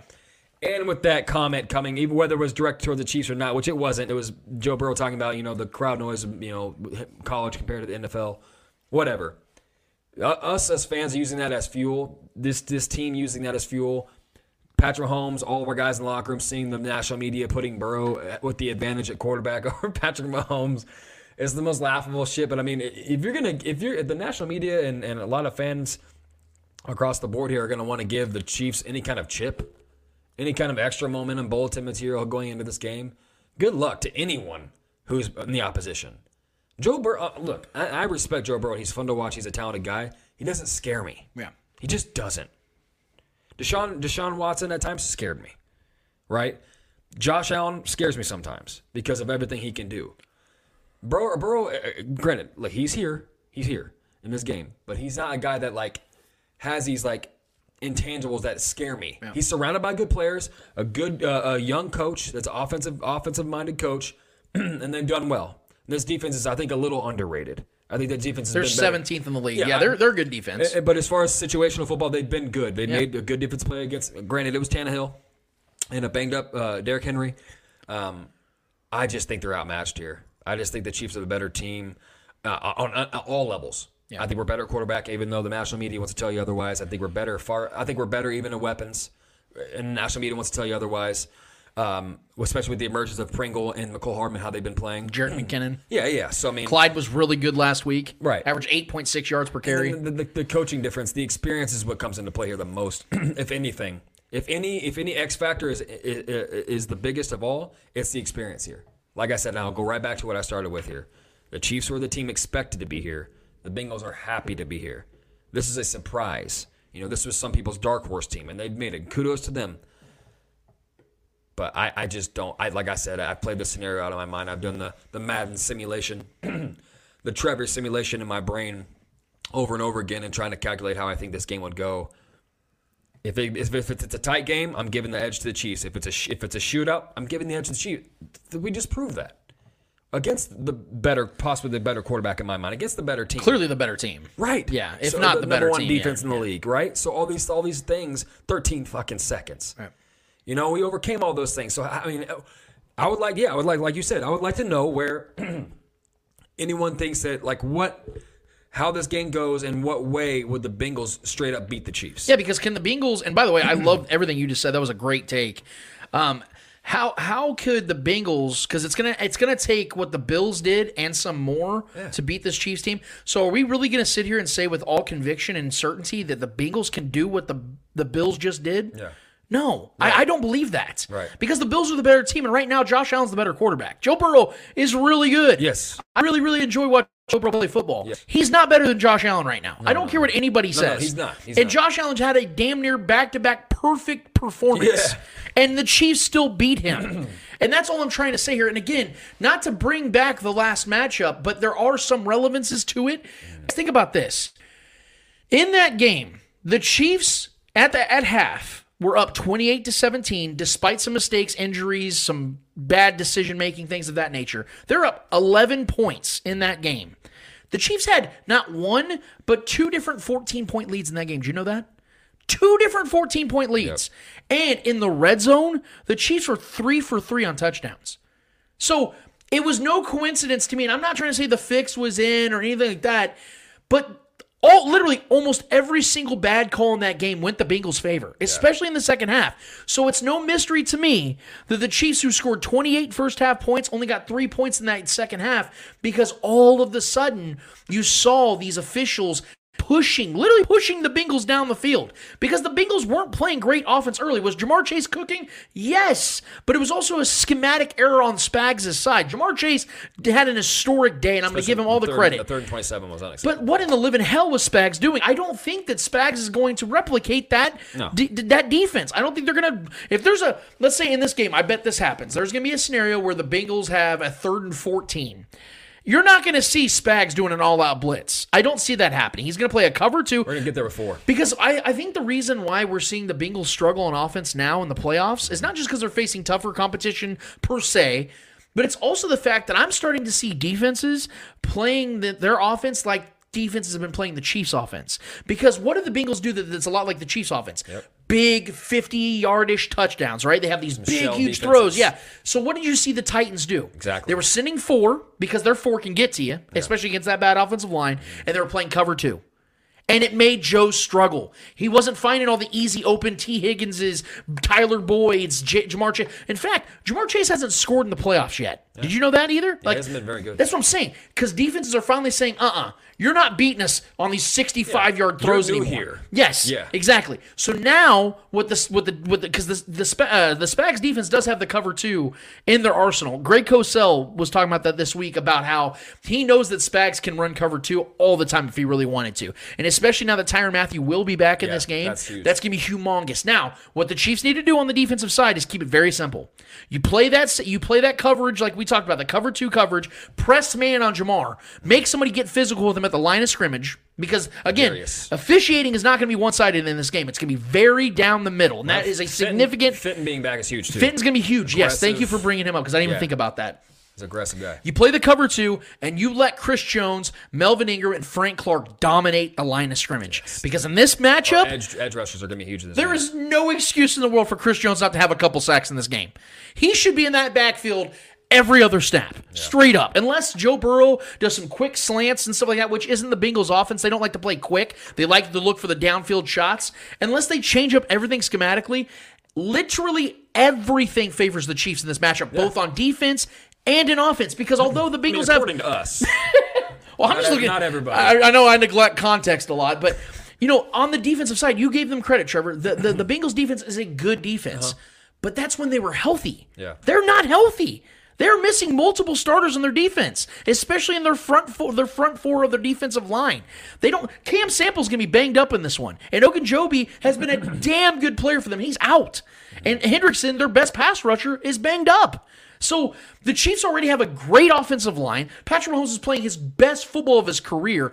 Again, show me the disadvantage the Chiefs have and show me the advantage the Bengals had, and maybe we can build on this being a game. I dude, Trevor, I'm telling you, I you guys saw me how fired up I was last week, uh, how confident I was the Chiefs are going to win that Bills game. Even when the Chiefs only had 13 seconds, I was in shock that happened, but I never sat there and said Chiefs are losing this game because I knew Patrick had time. They had three timeouts with 13 seconds. I still believe the Chiefs were getting in a field goal range, and I knew once we won the coin toss, the Chiefs were winning the game. This is at a whole new level of confidence because I don't mean to disrespect the Bengals here, Trevor, but that was the AFC Championship. In fact, that might end up being the Super Bowl. And I'm not. Yeah. Look, the not Rams are great. played this year. The Rams are great, and they might even get there, Trevor. And, and, and I know we're going to have our predictions in just a couple minutes. But if the, let's say the, let's say the Chiefs get the 49ers as I predicted. Mm-hmm. Would you not agree with me, Trevor, that there is a better game between the Bills and the Chiefs, and that's more of a formidable matchup than the 49ers and Chiefs? No, no disrespect to the 49ers, but the Bills are the better team with the better quarterback, Yeah, right? yeah. You would agree, Yeah, right? yes. Okay. So why would Those I sit two here? best teams in the, in the in the playoffs, right? Yes. there. So why would I sit here for these next two weeks? And yes, I'm looking in the camera and telling you for the next two weeks because the Chiefs will be playing in the Super Bowl. Why would I sit here and believe that this Chiefs team is going to fal- falter to any any of these three remaining teams? Because I don't see it, Trevor. I told you guys from the very beginning of the year. I know you were in lockstep with me. Eddie was in, this, in lockstep with me. We all three picked the Chiefs to win the Super Bowl. But this is the best team in the history of the Chiefs. Yeah, This this, is the team- Best, this is the best Patrick Mahomes because he's adjusted and, and Yeah. gotten better in his weak points. You you you, you bringing that up about the midseason thing where where these defenses showed their cards too quickly. Yep. It gave yeah it gave Pat, Patrick Mahomes an opportunity to say you know what. Let's figure this out. And again, the Bills game showing that Patrick Mahomes didn't throw the ball one time of 20 yards in the air, the first time ever in his Shredding career. still. In over 65 games of his career, he's never done that. And he went out there and had the greatest game of his career. You know what? You know what's you know what's I haven't heard a lot of people mention this or anybody really mention this, but you know what's great about that? How Patrick Mahomes has learned to play a little more underneath offense instead of having to you know have the big explosive play. It's made us more efficient in the red zone Yeah. because we're playing more short offense, quicker off, quicker outs, and things like that. So we're kind of playing like it's always like tight, right? Because they're taking the, the big shots away. So once we get into the red zone, we're already kind of playing that way, right? So it's made us more efficient, like the play, uh, the touchdown to Pringle, the first touch score against the Bills. Those kind of plays. That was like a that was that's the kind of offense we've been playing. So it's made us more simultaneously efficient in the red zone because we're Yeah. kind of playing tight football all the way down the entirety of the drive. Right. So it's just been yeah, man. And this game, man, I just don't look. I- mean, I would put Stefon Diggs and Ja'Marr Chase in similar tier, right? They're both very explosive. Very they get a lot of targets, get a lot of volume. They're incredible route Yeah. runners. They're very athletic. Stefon Diggs had seven receiving yards against us, man. And maybe the best game ever, the biggest one of the biggest shootouts in, in playoff history. He had seven yards. Seven. You know what I mean? So he caught that two point conversion, I think. So I mean, but outside of that, he was a ghost. He wasn't. he was the Spags shut him down. Yeah. Didn't even let him really allow him to be an option. So I mean, if we can schematically, you know, do something like that against Ja'Marr and force Tee Higgins and Tyler Boyd and and maybe you know Joe Mixon to be more of a factor, fine. But if you take that guy away and we, we do it, we give him the similar treatment that we gave to Stefon Diggs, and our guys are getting after Joe Burrow. It's gonna be a long day for Joey Cool, man. I'm just saying. So this matchup and me for me, I just I, I don't really see a, a real way that the, the Bengals go out there and just straight up beat the Chiefs because so many external factors had to take place for them to beat us in the regular season. Things that were out of their control. Yeah. Um, gr- uh, incredible grabs from Ja'Marr Chase, nonetheless. I get it. Uh, but our defense was there. Those were 50 50 balls, and Ja'Marr Chase has happened to come down with a lot of them. Um, you know, uh, uh, if those things break our way, we have a different result. You know, if certain calls weren't called, if, if, if you know, bad horse collar calls weren't called, and, and you know, stupid holding calls on, on kick returns weren't called, it's a different game. You know, a lot of external factors help them give. I mean, in, in his in Joe Bur- uh, Burrow's presser. You know, the first thing he talked about was they got calls. So I just think this is going to be a different environment. I know he's talking about he's dealt with crowd crowd noises, played in big games, which he has. But this is the biggest of the biggest right here, man. It's the AFC Championship game in Arrowhead. Something Tom Brady really didn't even overcome. If we're being honest, he he lucked out with the back with the you know um, an offsides call. So if the, if the great Tom Brady damn near failed and should have failed, but we gave, we gifted him one. I, I'm, I'm putting money on Patrick Mahomes to thrive in that environment. And to that point, that was a Patrick Mahomes and Chiefs team that was much younger in the game. Yep. Like you, you put this Chiefs team Yep. against that Patriots team. That the Chiefs win that We're game by seasoned- twenty five we're points. seasoned at this point, Yeah, the. Chiefs smoke that we Patriots got, we team. got Kelce and, and, and Patrick Mahomes was out there calling the shot and icing the game. It's, it's different. Yeah, there's levels to this, man. The the Chiefs back then to the Chiefs today with the defense comparisons is not even close. Patrick Mahomes' playoff experience. Melvin Ingram instead of D Pa- Ford. Patrick Mahomes had literally one playoff game experience before that Patriots game. Yep. So it's it's it's much different the, these days around. And like you said, Trevor, the, the Bengals are happy to be here. They didn't expect to be here. They honestly probably shouldn't be here. Just the way seedings fell. I, think if they would have had to play the Bills in the first or second round, they would have got smoked. I think the Bills would have absolutely obliterated the Bengals. But they did luck out with an easier uh, uh, field to where they're at now. They got here, but I think this is where it's going to end. I, I think the Chiefs are going to win this game by multiple touchdowns, and I, I think, like Mark said, I think by the third quarter we're sitting here going, "All right, man." Can't wait for this next game because we're about to see who the Chiefs are going to play in the Super Bowl. I really think that, that this is how it's going to go. The Chiefs are really going to have to beat themselves because there's going to be better officiating. It's going to be at home, and, and and the noise is going to be a massive factor. No doubt. Whether Burrow meant it directly or even said it in jest or anything like that. Us Chiefs fans, we're so damn petty because we see nothing but disrespect from the national media. Yeah. We're, we're always ready to defend our guys. It's the Midwest, and, man. And it's going to be electric. Yeah. It's going to be absolutely electric, man. As my guy uh, Arrowhead Tom from Kingdom Says podcast said, uh, it's going to be white nuclear hot. So I really like the way he put that. It's going to be white nuclear hot. I really, I've never heard that one before. But uh, my key players to this game, um, it's very much chalk, if you will. Uh, to me, on the defensive side, it's it's going to be Chris Jones because, like I said just a few minutes ago, he has zero excuse to not dominate in this game. He didn't have a very good game against the Bills, and you could tell he was very frustrated on the sidelines. He he, he just he's a he's a, he's a guy that just wants to win, but he's also somebody that wants to contribute. And he didn't really put his stamp on that game like he's accustomed to, especially in the playoffs, because he always comes up big in the playoffs when he plays. Um, I think that I think Chris Jones is going to have multiple sacks in this game. I think Chris Jones is going to go out there and be what we know him to be, which is one of the best uh, pass rushers in this game. And outside of Aaron Donald, there's nobody at his position better than him. And I think he's going to put that potential Hall of Fame stamp onto this game because Chris Jones is very much in lockstep with getting himself up there with the Hall of Famers. Because when you have playoff success like Chris Jones has already had and will continue to have, as long as he's a member of the Chiefs, you're going to get that shine. And he's going to shine bright in this one. I, I expect him to dominate that offensive line and, and make Joe Burrow's day very long and strenuous. And on the, off- on the offensive side, it's no question. It's Patrick Mahomes, man. If Patrick Mahomes plays a B plus game in this one. He's going to have 295 yards and three touchdowns. But I expect an A game. I think Patrick Mahomes is going to have over 400 yards and five touchdowns in this game. Because again, if he could put up 42 in back to back weeks against a defense that has TJ Watt, who's going to win Defensive Player of the Year, Minkah Fitzpatrick, and Cam Heyward, if he can do that against that defense, put up 35 points in a two quarter span, and then the next week put up 42 and 552 yards and lead, literally, he led the entire playoffs in yards in both passing and rushing last week. Do you know that? Oh, yeah, yeah, yeah. Everybody. He led in all all in all offensive yards. That's Any what, player. That's what Josh Allen, the, the running Right. quarterback. But that's what I'm saying. He outrushed, granted by one yard, but he still got the rushing touchdown. Yeah, yeah. So if Patrick, I'm expecting him to be just as great in this game, if not better statistically. I think you're going to see a five touchdown, passing touchdown game from Patrick Mahomes. They're going to make a statement in this one. Because again, Yeah. they overcame the team that spent all offseason to beat them. Yeah. They spent all offseason to go get uh, Russo and add to this team and do those things, and they still failed. They still beat that team. This Bengals team is not a good matchup of the Chiefs, and I think they're going to show it. I'm with Mark, man. I think the Chiefs score in the high 40s in this one. Yeah. I really do. And those are my two key players. Who are yours, Trevor? So, I mean, man, there's it's so easy to go to the defensive line um, in this matchup just because of the the terrible offensive line um, that the Bengals are, which is why I'm going to go to the defensive line. Um, I'm, I'm going, I'm, and the guy that shines, man, in the postseason. Say what you want about him during the regular season with, with his health or whatever, the off-field issues. Frank motherfucking Clark, Yeah. Frank the Shark Clark. This is the moment. These are the moments where Frank Clark shows up, makes big plays. He was making big plays Uh, he was very involved in this past game, getting pressure on, on you know on Josh Allen. Uh, had some good hits. That damn near forced a fumble on Josh Allen, and he was in the mix on that play. Frank Clark is say what you want, man. The guy is so quick off the edge. He's so good at setting the edge. I think he's going to wreak havoc. I, granted, it's going to be a unit. It's, this, this this unit is going to get after Joe Burrow because that is their glaring weakness. But these are the games where Frank. This is why we brought him onto this roster. This is what he's done in 2019. He was a huge part, the maybe the biggest part on our defense is for made the biggest play in the Super Bowl uh, defensively. So this is where he shines, and this is I, I, I'm a fanboy for him in this in the, in the postseason because this is what this guy does.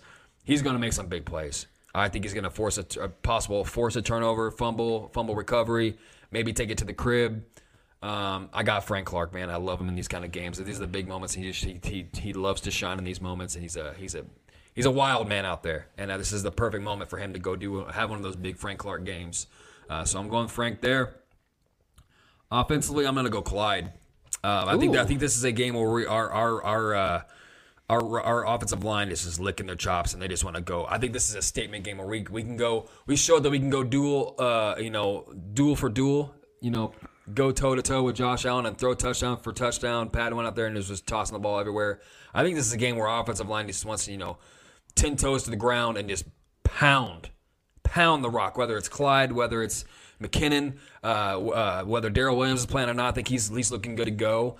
I think Andy Reid's going to go out there and have a, a, a more, not a, a, run heavy game because we don't ever like have many run heavy games. Um, but I can I can see us rushing the ball, you know, 25 times.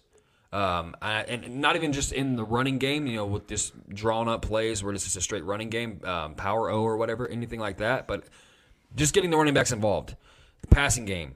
Uh, I think Clyde is just fiending for a big game here. This just feels like one of those games where they're going to expect us to go sling the ball over the place, in which we should and we will. Pat's going to get Pat's going to throw the ball probably 40 times, 35 to 40 times at least.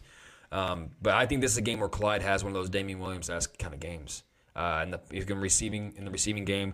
This is Clyde goes out there and shows why we got him. And I think there was a stat last week that Clyde had a rush for over 20 yards last week against Yes, the Bills. That was he the second good. of his career. He looked fresh. You know what he, looked looked like? good. He had juice. You know what he looked like, dude? He looked like a guy that saw McKinnon doing what he's been doing Yes. and going, "Oh, Which I is- need to fight for my job, damn Which it." is why I love him in this matchup. I man, like that. because because I just think, and dude, this O line has been so good at rush, run blocking. Yeah.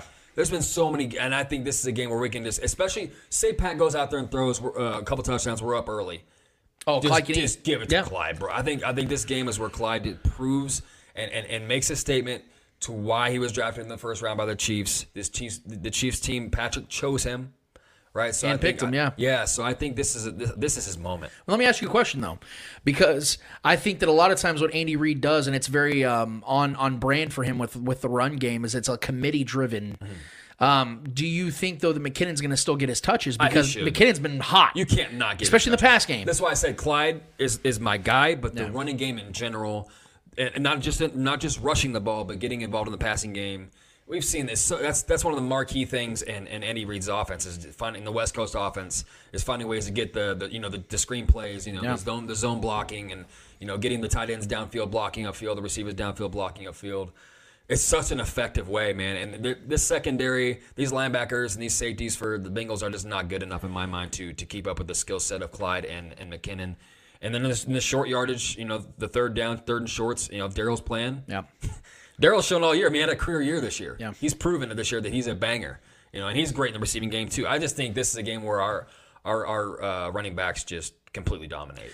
And I'm glad you. I'm glad we both uh, picked uh, defensive linemen in this one to be a factor because if you watch that game in Week 17, the Bengals started off offense very slowly, and you know why that was? Because the Chiefs were getting pressure. And, and and look, I know the secondary has not been great of late. I know Mike Hughes got absolutely baked in that game against the Bills. I mean, he was on rollerblades half the time. Um, I know that Charvarius Ward has given up big plays, especially against the Bengals. He got absolutely obliterated against Ja'Marr Chase. I think he was set up for failure, but it still happened.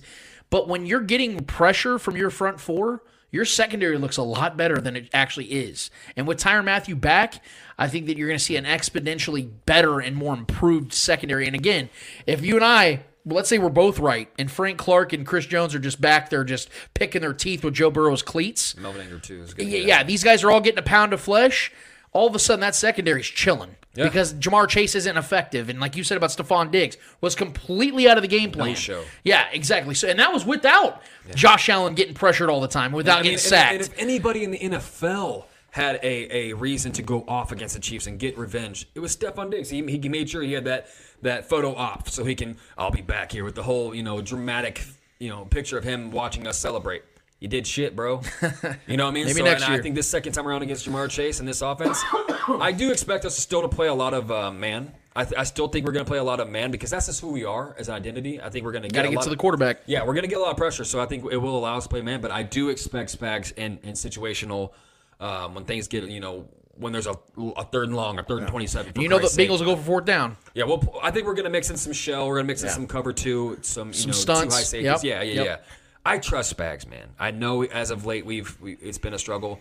We didn't expect to lose Tyrann in that the biggest game of the year uh, against the Bills. That was a blow, so we had to kind of work on things on the fly. And Armani Watts was getting way too many snaps. You know, we weren't predicting that. I think this is a whole different ball. And we're not facing the Chiefs aren't facing a dual threat quarterback like you like we talked about earlier. He's a very statued quarterback in the pocket. traditional. We don't have to worry about He's that. not a guy that runs. We don't need a spy on Right. him. So that's going to help the defense big time as well. Um, and speaking of front fours and front sevens that are dominant, uh, we have another matchup, guys. The NFC Championship. We're going to give you guys our quick thoughts on this one as well before we get to our final segment of the day. So, look, guys, I, I'm not, I'm not somebody that uh, that wants to sit here and, and, and say that I never change my picks because you know context does matter. If if a team is injury ridden, I had the Ravens facing the Chiefs in the AFC Championship. By the way, I want to say that we. I love that me and you both of our NFC picks are both battling it out. Yes, and this is what I'm saying. Like you and Eddie picked the right I'm Rams. right. Yeah, yeah. I picked the the 49ers, Yeah. and here we are. So that, this is really like a true testament of what's going to happen. But again, things do change. None of us saw the Bengals in the AFC Championship. Again, I picked the Ravens, and they were injury ridden. Things happen. So of course my prediction would change. But one I've stood firm with all year long, even when they started out the way they did, was the 49ers and the Chiefs having a rematch in the Super Bowl just from two years ago. Uh, biggest reason why is because I saw the Niners last time they were healthy, they were the best team in the NFC. And they were winning playoff games and getting to a Super Bowl with a below average quarterback in Jimmy Garoppolo. Now, I did think that Trey Lance was going to take the job over, which I still believe would have been the right decision for Shanahan because his offense is absolutely hamstrung by Jimmy G, Jimmy G's limitations. He has thrown horrific throws throughout the playoffs, but yet they continue to do something that few teams can do win on the road. They have beaten the Cowboys on the road, beat the Packers on the road. Two very difficult teams to beat, two very good home teams as well.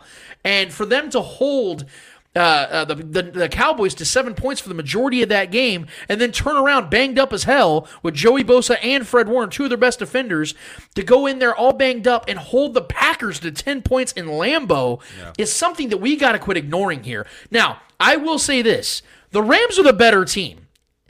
But that doesn't matter in this Matchups matchup. You know why? Because the Rams are owned by who? The 49ers. Yep. I know Six people straight. people are trying to say like, "Oh, that doesn't matter now because this is different. It's the playoffs." Guys, it does matter matters because these two teams know each other better than anyone. Kyle Shanahan and Sean McVay started in Washington together under Jay Gruden. They were they were understudies. They were I think the Sean McVay was like the tight ends coach and Kyle Shanahan was the OC. Mm-hmm. Okay, these guys started together. They know each other so damn well, and Shanahan has continued to pour it on against Sean McVay. Nobody owns Sean McVay outside of Kyle Shanahan. Outside of him, Sean McVay owns everybody else. And in fact, Sean McVay was like 48 and 0 when leading at half in his career. They were up in week 18 on the on the 49ers 17 to nothing. And they lost. They were the first team to ever beat the Rams under Sean McVay when Sean McVay was leading at half. So I know Sean's going to downplay and say, "Oh, he's not my head, and I, we're not worried about this and other stuff." Guys, you know it's a little tighter when it comes to this matchup because the Niners have been able to do what they've done. And now, after two humongous wins for the 49ers, going into this game at SoFi, knowing that if they win this game, they will actually have more home fans than the Rams would in the Super Bowl because the Niners fans travel so damn well. We remember in Miami, there was a ton of 49ers fans in that game. Those fans are classic throwbacks, dude. They, they are generational fans. The Rams, They did back in the day, but then they moved to St. Louis and things got kind of weird. So those California people decided to take other teams on, and now they're back in LA, and it's still kind of odd. They don't really have like this big, huge fan base. I think that it's going to play a factor. I think in this game, you're going to see a lot of 49ers fans are going to come out there juiced. You've seen something about this team. They've actually rallied around Jimmy G, even though he's not been great. In fact, he's not even been good. He has two touchdowns and five interceptions in his career in the playoffs. Yeah. Not good at all. He hasn't thrown a touchdown yet in this in these playoffs, and they're 2 0 in the playoffs on the road as a wild card team. There's something special about this team, and I am the biggest Matt Stafford guy in the world. You know this, Trevor. For years, I've defended this dude vehemently and said he just needed a chance. Give him a great team and see what happens. What do you know? One year in, and he's in the NFC Championship and has been, outside of Patrick Mahomes and Josh Allen, the best player in the playoffs. He has been balling, dominated the Bucks just a week ago, dominated. Uh, uh, what? Uh, who they face in the first round? Uh, was the who did they face? Guys, you gotta help me out here. They, they, whoever they faced, he absolutely obliterated them too. The fact is, he's not thrown an interception. He's not had a turnover yet. Mm-hmm. Now they did have four four fumbles in that game against the Bucks, and about let Tom Brady continue his fucking career, which would have drove me nuts.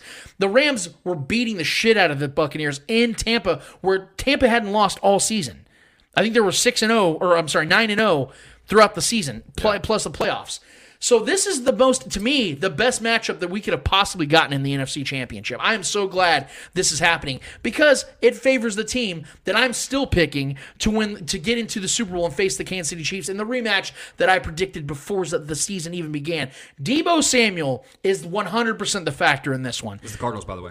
Thank you. Cardinals absolutely beat the shit out of 11 Kyler Murray. Yeah. Kyler Murray was horrible in that game. Threw a pick six from like the zero yard line under through. That was it was bad. It was real, they kept him in the pocket. He looked so freaking average. But Deebo Samuel in his career, six games versus the Rams, has 33 catches, has 554 total yards, and five touchdowns. That is insane. That is, I, I said this on the IOV uh, Sports Network uh, this week with my guy Lamar Wallace. Deebo Samuel isn't a wide receiver. He's not a running back. He's a weapon. Straight up weapon. He's a weapon. You can't quantify him. You can't put him in a category. He just does it all. He's fluid. He even threw a touchdown this season. Like that's what I'm saying. He's fluid. Thank you. And so remember what I said last week about why I picked the the Ram the Niners over the over the Packers hmm. because you saw how close that game was back in Week Three and how there was just things that went wrong for the Niners and they got it right and they took care of it. They took care of business. They didn't even score a freaking offensive touchdown in Green Bay and won. They, they win ugly, and they're going to make this game ugly for the Rams. And I think this is where a game where my guy Matt Stafford's going to make a mistake. I think he's going to make a mistake, and the Niners are going to win this game, Trevor. I think it's going to be a close, low scoring. I think the Rams will play well early on, but there's just going to be mistakes. And when it comes to like tight football, who am I trusting more? The Niners, who have proven it time and time again, win healthy and have been to Super Bowls in back to back years, win healthy? Yeah. Or the team that's still new, all in, desperate, I get it, but a team that likes to play more of a flashy style of football. I'm taking the Niners because you know this game's going to be tight because of how well these teams know each other. I think the Rams win a game, or Niners win a game where it's like, you know, 19 to 17 or 23 to 21, something like that. Not going to be high scoring, but if it's high scoring, Rams are running away with this one. But I'm going to stick with the Niners. Yeah, I mean, I'm, I'm obviously picking the Rams here because that was my Super Bowl pick, and I, I, I this is a tough matchup, man, for for the Rams for sure. They for some reason. McVay just refuses to adjust and plays his game, and, and uh, kudos to him. He, he's a great offensive mind, and nine times out of ten, he comes out on top when he's playing. You know, he's got his guys firing on all cylinders and playing their game the way he wants. Uh, for some reason, when he plays the way he plays and, and has his game plan going the way it's going, the Niners just counter it. The Niners just know how to play them defensively uh, and, and and stifle that that offense, and they don't allow them to gain momentum in their games. Um, and they don't have to put up a lot of points to beat the Rams because they know how to keep them in check. I think that changes, man. I think that changes. Uh, they've they beat them six straight times. I just as I talked about Mahomes having the over my dead body tour here and, and, and not letting anyone get the best of him and refusing to lose. I think this is that moment where McVay switches some things up and, and adds some new elements to his offense and does some things to catch the Niners off guard. And I don't think the Niners have the offense um, to keep up with uh, a lead or to, to chase the Rams offense and, and try to you know reestablish a lead.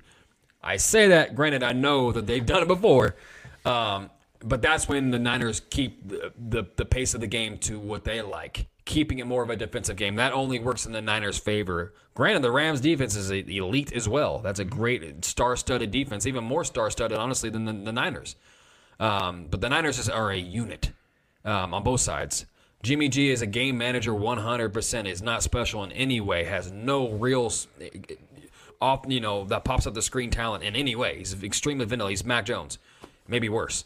Um, you know, so, but it works, right? It, this is a this is a, they are absolutely a throwback type of team.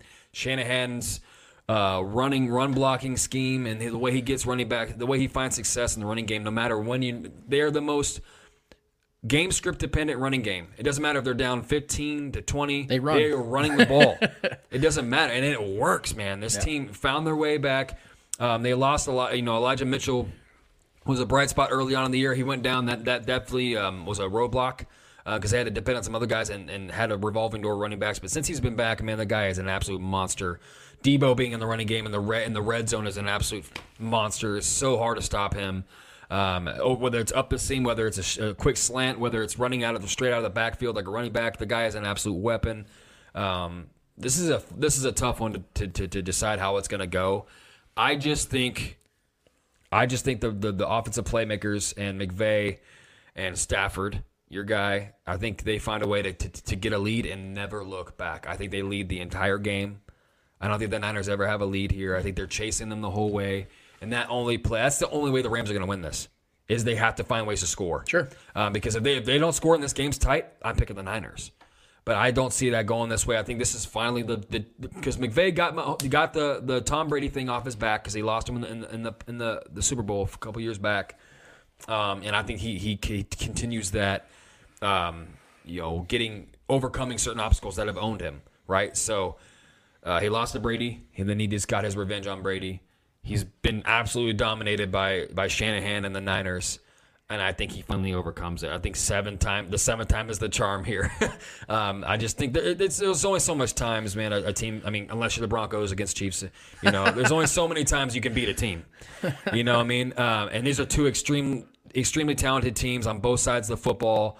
Um, I'm I'm just picking I'm, I'm picking the Rams to put up you know about thirty some points. I'm not sure exactly what their score is yet. I don't know that's a lot. I just think this. I just think the way that they ended the game, the way they put the Bucks away, that was a clutch throw by by by Stafford to to Kupp. That duo has been damn near unstoppable this year. Um, I think Garoppolo makes some mistakes. I think Aaron Donald makes some plays and forces a turnover two. Um, I think I think Garoppolo is going to be the de- you know a, a, a detriment to this offense. I think there's going to be some mistakes, um, and especially if they're chasing points, which I'm expecting. Um, and I think the the Rams just score some points and never look back and keep the lead, and they take this game. Uh, I don't want to speak for Eddie, but I, I'm almost 100 percent certain he's going to stick with the Rams because I know you both had Yeah. the Rams out of the out of the NFC. So uh, we will be posting our predictions uh, tomorrow, as we always do throughout the season. Uh, game day, we post them. So be looking for those on our platforms. If you're not on, if you're on Facebook, join our Facebook group with the Spoken. Uh, you guys can drop whatever you guys want on there. Of course, it's got to stay within uh, respectful guidelines. Obviously, we want to make it you know family friendly for everybody, but we, we get a little savage here and there as we do on this show. And you can follow us on Twitter. You see all the headers on the bottom right there with the Spoken Pod, and on face or, and on Instagram at the Spoken Podcast. We have one more order of business to get to, fellas, ladies and gentlemen. Trevor, what's it called? Hold this L. Each and every week, we finish off each and every episode with a series of L's in the world of sports, whether they're friendly or not friendly. We promise you, who is ever holding those L's in the world of sports, deserve those L's in the world of sports. Trevor Twidwell, I will start with you. Who is holding the L this week? Listen, man. So just on last week's episode, um, I was talking and defending my guy Aaron Rodgers. Um, I've been a diehard Aaron Rodgers fanboy since he started. I've loved his style of play. I've supported him. I've I, you know I've backed him up when certain playoff losses I felt weren't on him. Um, there were certain things that went against you know him being in control of the game. But the time has come. Um, I even I'm not like I said alluded to last week's episode. I still said I think Aaron Rodgers is the most talented quarterback I've ever seen, the best thrower of the football I've ever seen. Um, I'm giving that up now. Patrick Mahomes, in my mind, is the best quarterback I've ever seen. The best. He's the greatest of all time.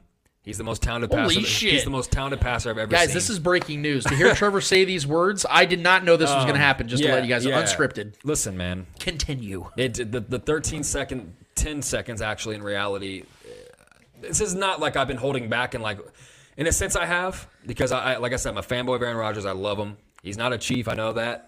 I was a big Brett Favre fan as a kid. I just kind of I- I can vouch. It I can vouch. transitioned. It transitioned into the Aaron Rodgers era, and I, I- I've loved him. I just I, I like him who, who he is. Granted, the off-field stuff, the, the comments, and his personality, it's not for everybody. I get that.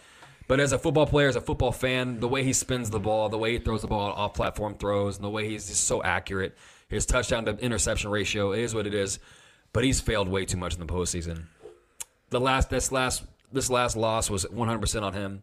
Set only one touchdown scored. And, you know that, that uh, granted it's a tough matchup, tough team, tough weather, but that was in your environment. You know that's that, that that's a West Coast team going into you know the frozen tundra, um, and you're expected to win that game. You know you're the you're the you know the MVP, the coming off the MVP year, and you know you're the one talking the shit. And listen, man, um, you're no longer the greatest to me. You, Patrick Mahomes has taken that from you. Um, and it's you know I've, I've been patient with the Patrick Mahomes hype, and not, it's not even hype. It's it's extremely warranted reality at this point. Um, but I've I've held that my personal belief. I've held that Aaron Rodgers love and support.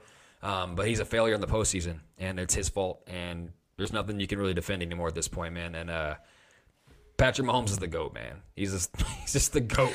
We're gonna save that. Uh, I'm gonna put that save and recording for for receipts because I want. I want everybody to know what Trevor just said because He's the GOAT. He, Trevor really has been the Aaron Rodgers truther. We all we've all appreciated and admired his talent, but Trevor's always been the one. And it's funny too, like any any guys that I work with at my job, they know it. When we have this conversation, I still defend it. I was still defending Aaron Rodgers, like he's the greatest I've ever seen, guys. The, the best throw of the football I've ever seen.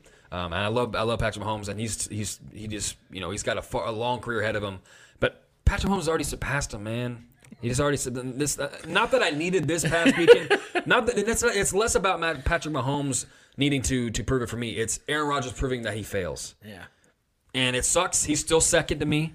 He still has a near and dear place in my heart, but it, it it's changed, right? So Patrick Mahomes is absolutely leapfrog, not because of who Patrick Mahomes is. I know who he is, and I know who he's going to continue to be.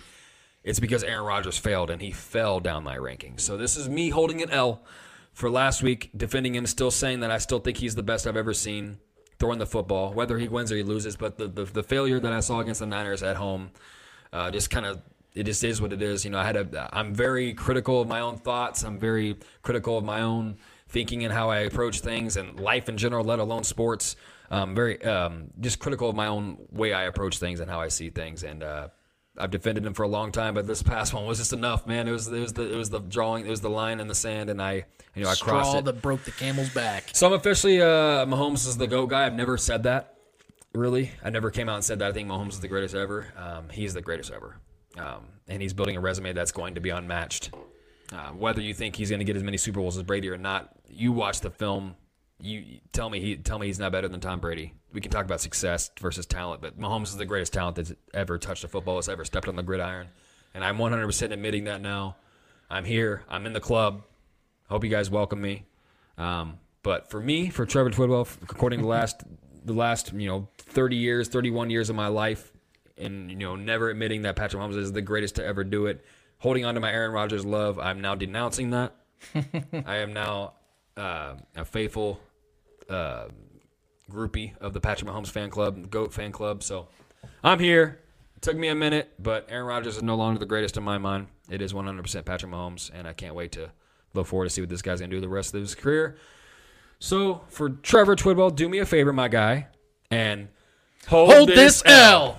Well done, Trevor. That's uh, that, to, to hear you admit that is, is something special, and not to downplay or over I know it's overlook.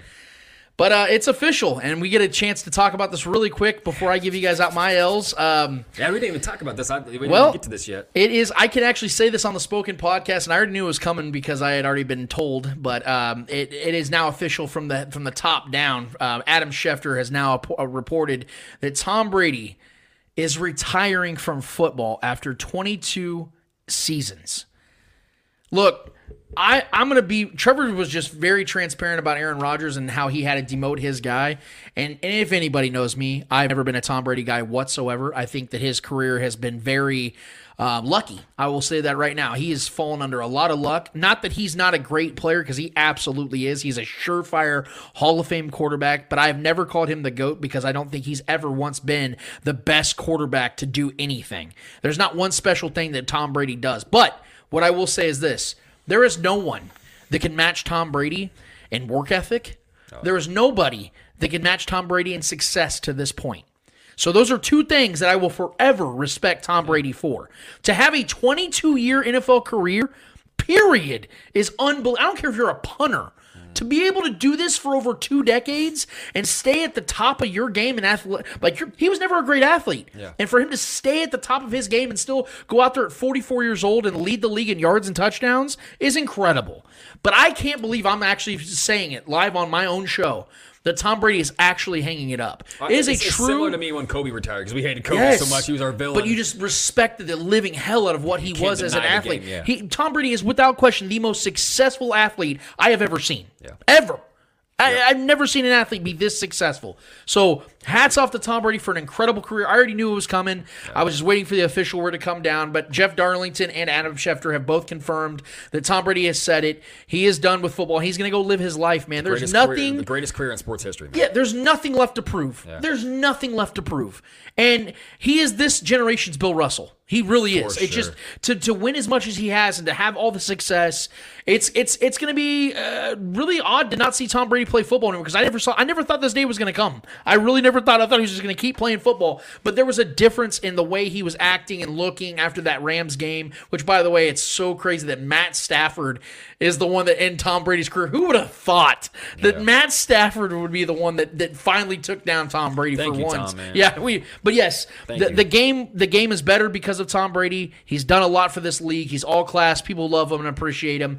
And whether you're a fan of his or not, uh, tip the cap. So you know what? How about this? We're giving it. We're giving a W to Tom Brady. The show is giving Tom Brady a W for for announcing his retirement and giving this next generation because the, this the, the NFL's in great hands, man.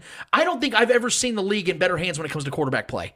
There's so many damn good quarterback. Now mostly it's on the AFC side, but the passing of the torch has officially begun. Torch is in good hands. Yes, Tom Brady's now gone. He resides in ben Kansas City. Roethlisberger just announced his retirement. Drew Brees is gone. Aaron Rodgers is close to the end. I don't know. I think he's got a couple of years left of football left in him.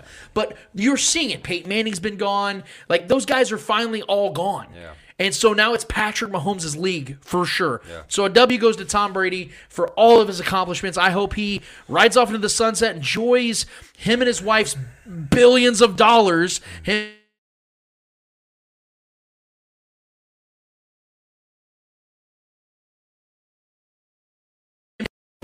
that I uh, I also want to give a W to. I'm actually giving two W's. I'm gonna get a little greedy in this segment because Eddie's gone. I like to capitalize when he's gone. Look, I I am one that criticizes officiating as much as anybody out there. Whenever I get the opportunity, boy, I like to let those motherfuckers have it because I think NFL officials are terrible for the most part. But I got to match that energy when they do their job the right way. And as I alluded to earlier, uh, the officials that that that uh, that officiated the Chiefs Bills game did an incredible job. In fact, good, in fact, since the wild card round, the NFL officials have been great. Yeah. I mean, great. The Packers game, Packers Niners game was great. Bengals Raiders game was trash. Yeah, I'm, I'm saying outside of the wild card. Yeah, like yeah, yeah. since the divisional round started, it's they've been awesome. The Bengals and Titans game was well officiated. Bucks Niner or Bucks uh, uh, Rams game was well officiated. weren't perfect, but man, I'm gonna match my energy. When I criticize them, I give it all. But I'm gonna say right now, man, hats off to NFL officials for what they did over this last weekend. You guys absolutely crushed it. I can only hope. You guys keep that that flowing, man, because Let Ron, players dictate the game. Ronald Torbert's going to be uh, officiating the, the Super Bowl. I'm so nervous about that. But nevertheless, I'm giving a W to the NFL officiating for having an incredible weekend in the divisional round. Now, moving to my L's. I got three of them, Trevor. And I'm so ready for that. I'm going to start with this one, and and I'm this one isn't funny to me at all. Actually, I'm I'm actually being very serious about this one. Um, there's a lot of content providers out there. There's a lot of networks that give us something to chew on. They all have their own styles. And over the last 10 to 15 years, it's been a lot more edgy. I remember Deadspin and guys like that started coming around like, oh, this is funny. They they kind of add comedy to it and they have hot takes and you know they get clicks off of basically calling out other people and it's something we all kind of enjoy and watch, you know, and and, and, and feel more connected to. And then Barstool came around. And Barstool decided to start taking things to the next level. They started spanning out to other things. And now they do pizza reviews and things like that. And they, they really get the people's attention. They, they have a, a very um, uh, strong following. There's a lot of people out there that are stoolies, as they like to call themselves. But one thing that the Barstool's really done that that has really, I think, brought down their quality, besides having people that represent them that have have you know sexual assault allegations on them and divorces and all kinds of crazy shit that you know ended in their personal lives that they like to throw out there on the platforms and, and make it a personal matter. Besides all the dirty shit that goes on in their personal lives that they like to throw out there on their shows. Now they're starting to talk about other people's personal lives. And yes, I'm going to address what they're doing when it comes to Patrick Mahomes' fiance, Brittany. Look, you can have whatever opinions you want, and I, I stay the hell away from them. Trevor and I always talk about that. We're not, I don't ever address that stuff Yeah, because yeah. that's not my place. Doesn't matter. Same with Barstool. They're sitting here literally trying to demonize somebody that is that is celebrating the accomplishments of the person they love most. I'm just gonna say it, man. That's bullshit. This woman was out here celebrating. I had people that I knew down in the section below them because she was spraying champagne out there to celebrate the Chiefs' win over the Bills. An historic game that we just addressed numerous times was the greatest football game ever played. Yeah. And we got people out here saying that she's out here uh, victimizing the fans. Go watch the fucking video again. They're all celebrating and loving every second of it. They're letting that shit rain upon them. And we're sitting here talking about, oh, the Bengals are the last hope because, you know, we can't stand what their family is doing. Dude, guys, people are going to celebrate the accomplishments of the people they love. They, that, that's just going to happen. Is it some things cringy or some things annoying, whatever? Sure, whatever. But the point remains is that Brittany has every right, just like anybody else, to celebrate the accomplishments of somebody that she is going to spend the rest of her life with. So Barstool, shut the hell up. Try start actually writing some content and actually start putting out sports takes as opposed to fixating and obsessing over people's family that are not in the games. Do me a solid, Barstool. Do me a solid, Stool Presidente Dave Portnoy, you fuckboy. And do me a solid and hold this L. Now, my next L is going to go to a guy that had an opportunity this last offseason to join in in the festiv- festivities here in Kansas City, but decided to stay with Peter Griffin in a helmet in Pittsburgh, and that's to Juju Smith Schuster. Andy Reid himself, I don't know about you, Trevor, but if I was getting texts from Andy Reid and he was sending me pictures of him in, uh, with the Lombardi trophy, I'd be like, what do I got to do? Sign me up, man. I'm, I'm on the team. I'll be your water boy. I'll be the towel guy. I'll go get your I'll go get your uh, five guys runs. I'll go get your food. Whatever you got to do. Juju turned that down. Andy Reid himself was sending him pictures of him with the Lombardi, and that wasn't enough for Juju to take. By the way, the Chiefs were going to pay him more money than the Steelers did this season. Decided to stay in Pittsburgh. And how ironic is it that the team that ended the Steelers season was who? The Chiefs. The Chiefs. Yeah. And who's hosting their fourth straight AFC championship? The Chiefs. Who could have been a part of all that? Juju Smith Schuster. John Sherman Schuster, Smith Schuster, could have been a part of this. Now, it could still happen next season. I hope it does. But he wasted a season of his career. He maybe wasted a ring and an opportunity to put himself into that echelon as a champion. Nothing's guaranteed in this league, but one thing's guaranteed is that Juju, you're getting an L for me. So, Juju Smith Schuster, do me a solid and hold, this L. And my final L is going to a guy that Trevor already handed an L to, but for a different reason. Because I'm actually going to talk about the things that are off the field. Because of the fact that he's now claiming had something to do with happened on with happened on the field. So Trevor already alluded to all the stuff that happened. I'm not going to address all that. I'm not going to rehash any of that. But Aaron Rodgers just came out with a statement a few days ago on the Pat McAfee show, which we all know is a platform he's very comfortable talking on. Which ironically is why I think that there might be a play for him to go to the Colts because Indianapolis and McAfee's connection. That team could really use Aaron Rodgers. It makes a lot of sense with the trade assets and all these other things. But we'll talk about that in another show. But he said on the Pat McAfee show, this is an actual quote from Aaron Rodgers. There were a ton of people tuning in, rooting against us for one reason and one reason only. It's because of my vaccination status and them wanting to see us lose so they could pile on. Trev, you're the biggest Rodgers fan I know. Tell me that isn't the softest shit you've ever heard from a superstar player. Because here's the thing even if that's true, It is true, but let's say there's a billion people watching Rodgers and chanting and hoping he loses for that reason. yeah. Who gives a fuck? You're a pro athlete, man. Even mentioning it and saying it out loud, ironically putting his own foot in his own mouth. Trevor, do you know how many people probably ro- ro- uh, uh, root against Patrick Mahomes because he's a mixed human being? Or how many people root against LeBron James because Yes. he's black? So I'm saying it's not even worth mentioning. Who gives a fuck? You're going on one of the most popular shows in the world. Pat McAfee is killing it. And you have an open platform, and you're going to go on here and cry about people rooting against you because you're unvaxxed. Especially when you're supposed to be known as the R E L A X guy and the, the, the dude and all this. It's it's a bad look. He's always given out. He's put so much time and energy to act like I don't give a fuck about anything. He just showed it this offseason about not giving a fuck what anybody thinks. I'm out here with Miles Turner in Hawaii, turning it up, doing my thing, unvaxxed, doing my thing. And then he goes in here and cries about what people think. Bruh, you're soft as Charmin. And I'm a Rodgers fan. I mean, he had a chance to be honest from the jump. So I mean, this is all entirely his fault. The backlash is entirely his fault. He's the one that set it up. And thank you. Regardless of what I'm, you think yeah, about, I'm immunized. Regardless of what you think about vaccinations, you, you brought this on yourself. He's thank you. So this dude's taking L's all over the place, Trevor. He's taking an L from you for his performance on the field, and I'm giving him an L for what his dumbass is saying off the field. Dude, go grab some tissues. Billy Crystal has this GIF that I like to use on Twitter he's just like handing the box of Kleenexes to you. Just do that, okay, and then blow through it. Sucks. Then throw it in the trash and try to you know make a completion like you could do in the you know NFC divisional round. And then when you're done with that, wipe your butt, okay. Then go take a nap because you're grumpy. Maybe have a Snickers, you know, because you got to have, you know, that little thing because you're not thinking clearly. And then do me a solid and hold this L. Appreciate you, Raj. We can't we can't we can't let this show go without giving Eddie Ortiz an L. Do it.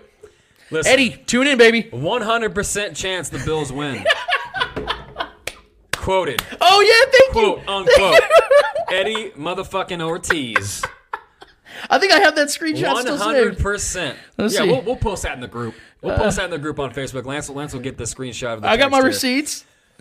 The guy, he didn't say it on the show because after me and Lance went on our roll as to why how the, why the Chiefs are going to win, he didn't want to say the one hundred percent. But and he with his own thumbs, with his own chubby little thumbs, typed over text message to me and Lance in our chat group that the Bills one hundred percent are going to win. Here it is. Go ahead, say it. What did, what did you say? quote I, I put I said Eddie said in our group chat I said Eddie said this morning that the Bills are winning 100% and this is Eddie's response if you can see it I don't know if it shows up 1000 One thousand percent GIF. Yeah. So I mean, look, I know we just we just this this is maybe the longest L segment ever, um, but it, I, I was just gonna let this show go without that letting that slide, man. So thank you for reminding me by the way so Eddie Ortiz, you were one hundred percent wrong. Do me a favor, my guy. We miss you. Get back here soon and safe. Do me a solid and hold, this L baby. woo Man, this has been a fucking great show, dude. It, it's always better when we're like it's it's in the playoffs and the Chiefs are making another run. I'm just so I'm so jovial. We're all pumped up, and we have Mark Gunnels on the damn show. It's just game up tomorrow, baby. I'm stoked, guys. I'm so ready for this damn weekend to get going, man, and to see the Chiefs advance to their third consecutive Super Bowl because that's what's going to happen. I hope you guys are ready. I hope you guys are ready, man, because I know the Chiefs are. I know they're ready to go, man. So I hope you guys enjoyed this episode because, goddamn, I know I did. Trevor, you brought it, man. You had some great takes. Thank you, Eddie, who wasn't here. I know that it was probably rough for you to not have to, you know, fend yourself He's for that hiding. one He's hiding thousand from that percent terrible ass take. guarantee. But nevertheless, we're Shout going out to give you guys our scores. Yes, we're going to give you guys our scores tomorrow. Let you guys know what happens. But yes, again, follow our guy uh, Mark Gunnels on Twitter. It's Mark A Gunnels. Hit him up, guys. The man knows what he's talking about. Yep. I'm telling you, he's a great dude, and he's a great, great uh, follow on Twitter as well. So for that, for the absentee Eddie Ortiz, who is 1,000% guaranteed a Bills victory for Trevor Twidwell, for the great Mark Gunnels, for our producer Clay Windler, who always puts this bad boy together, and for all of you guys we love so dearly and hold so dearly close to our hearts. I am Lance Twidwell. Episode 152 of the Spoken Pod podcast is done, finished, and finito. And until 153 is here, we're talking about another Super Bowl appearance for our Kansas City Chiefs. We out of this bitch. Hey,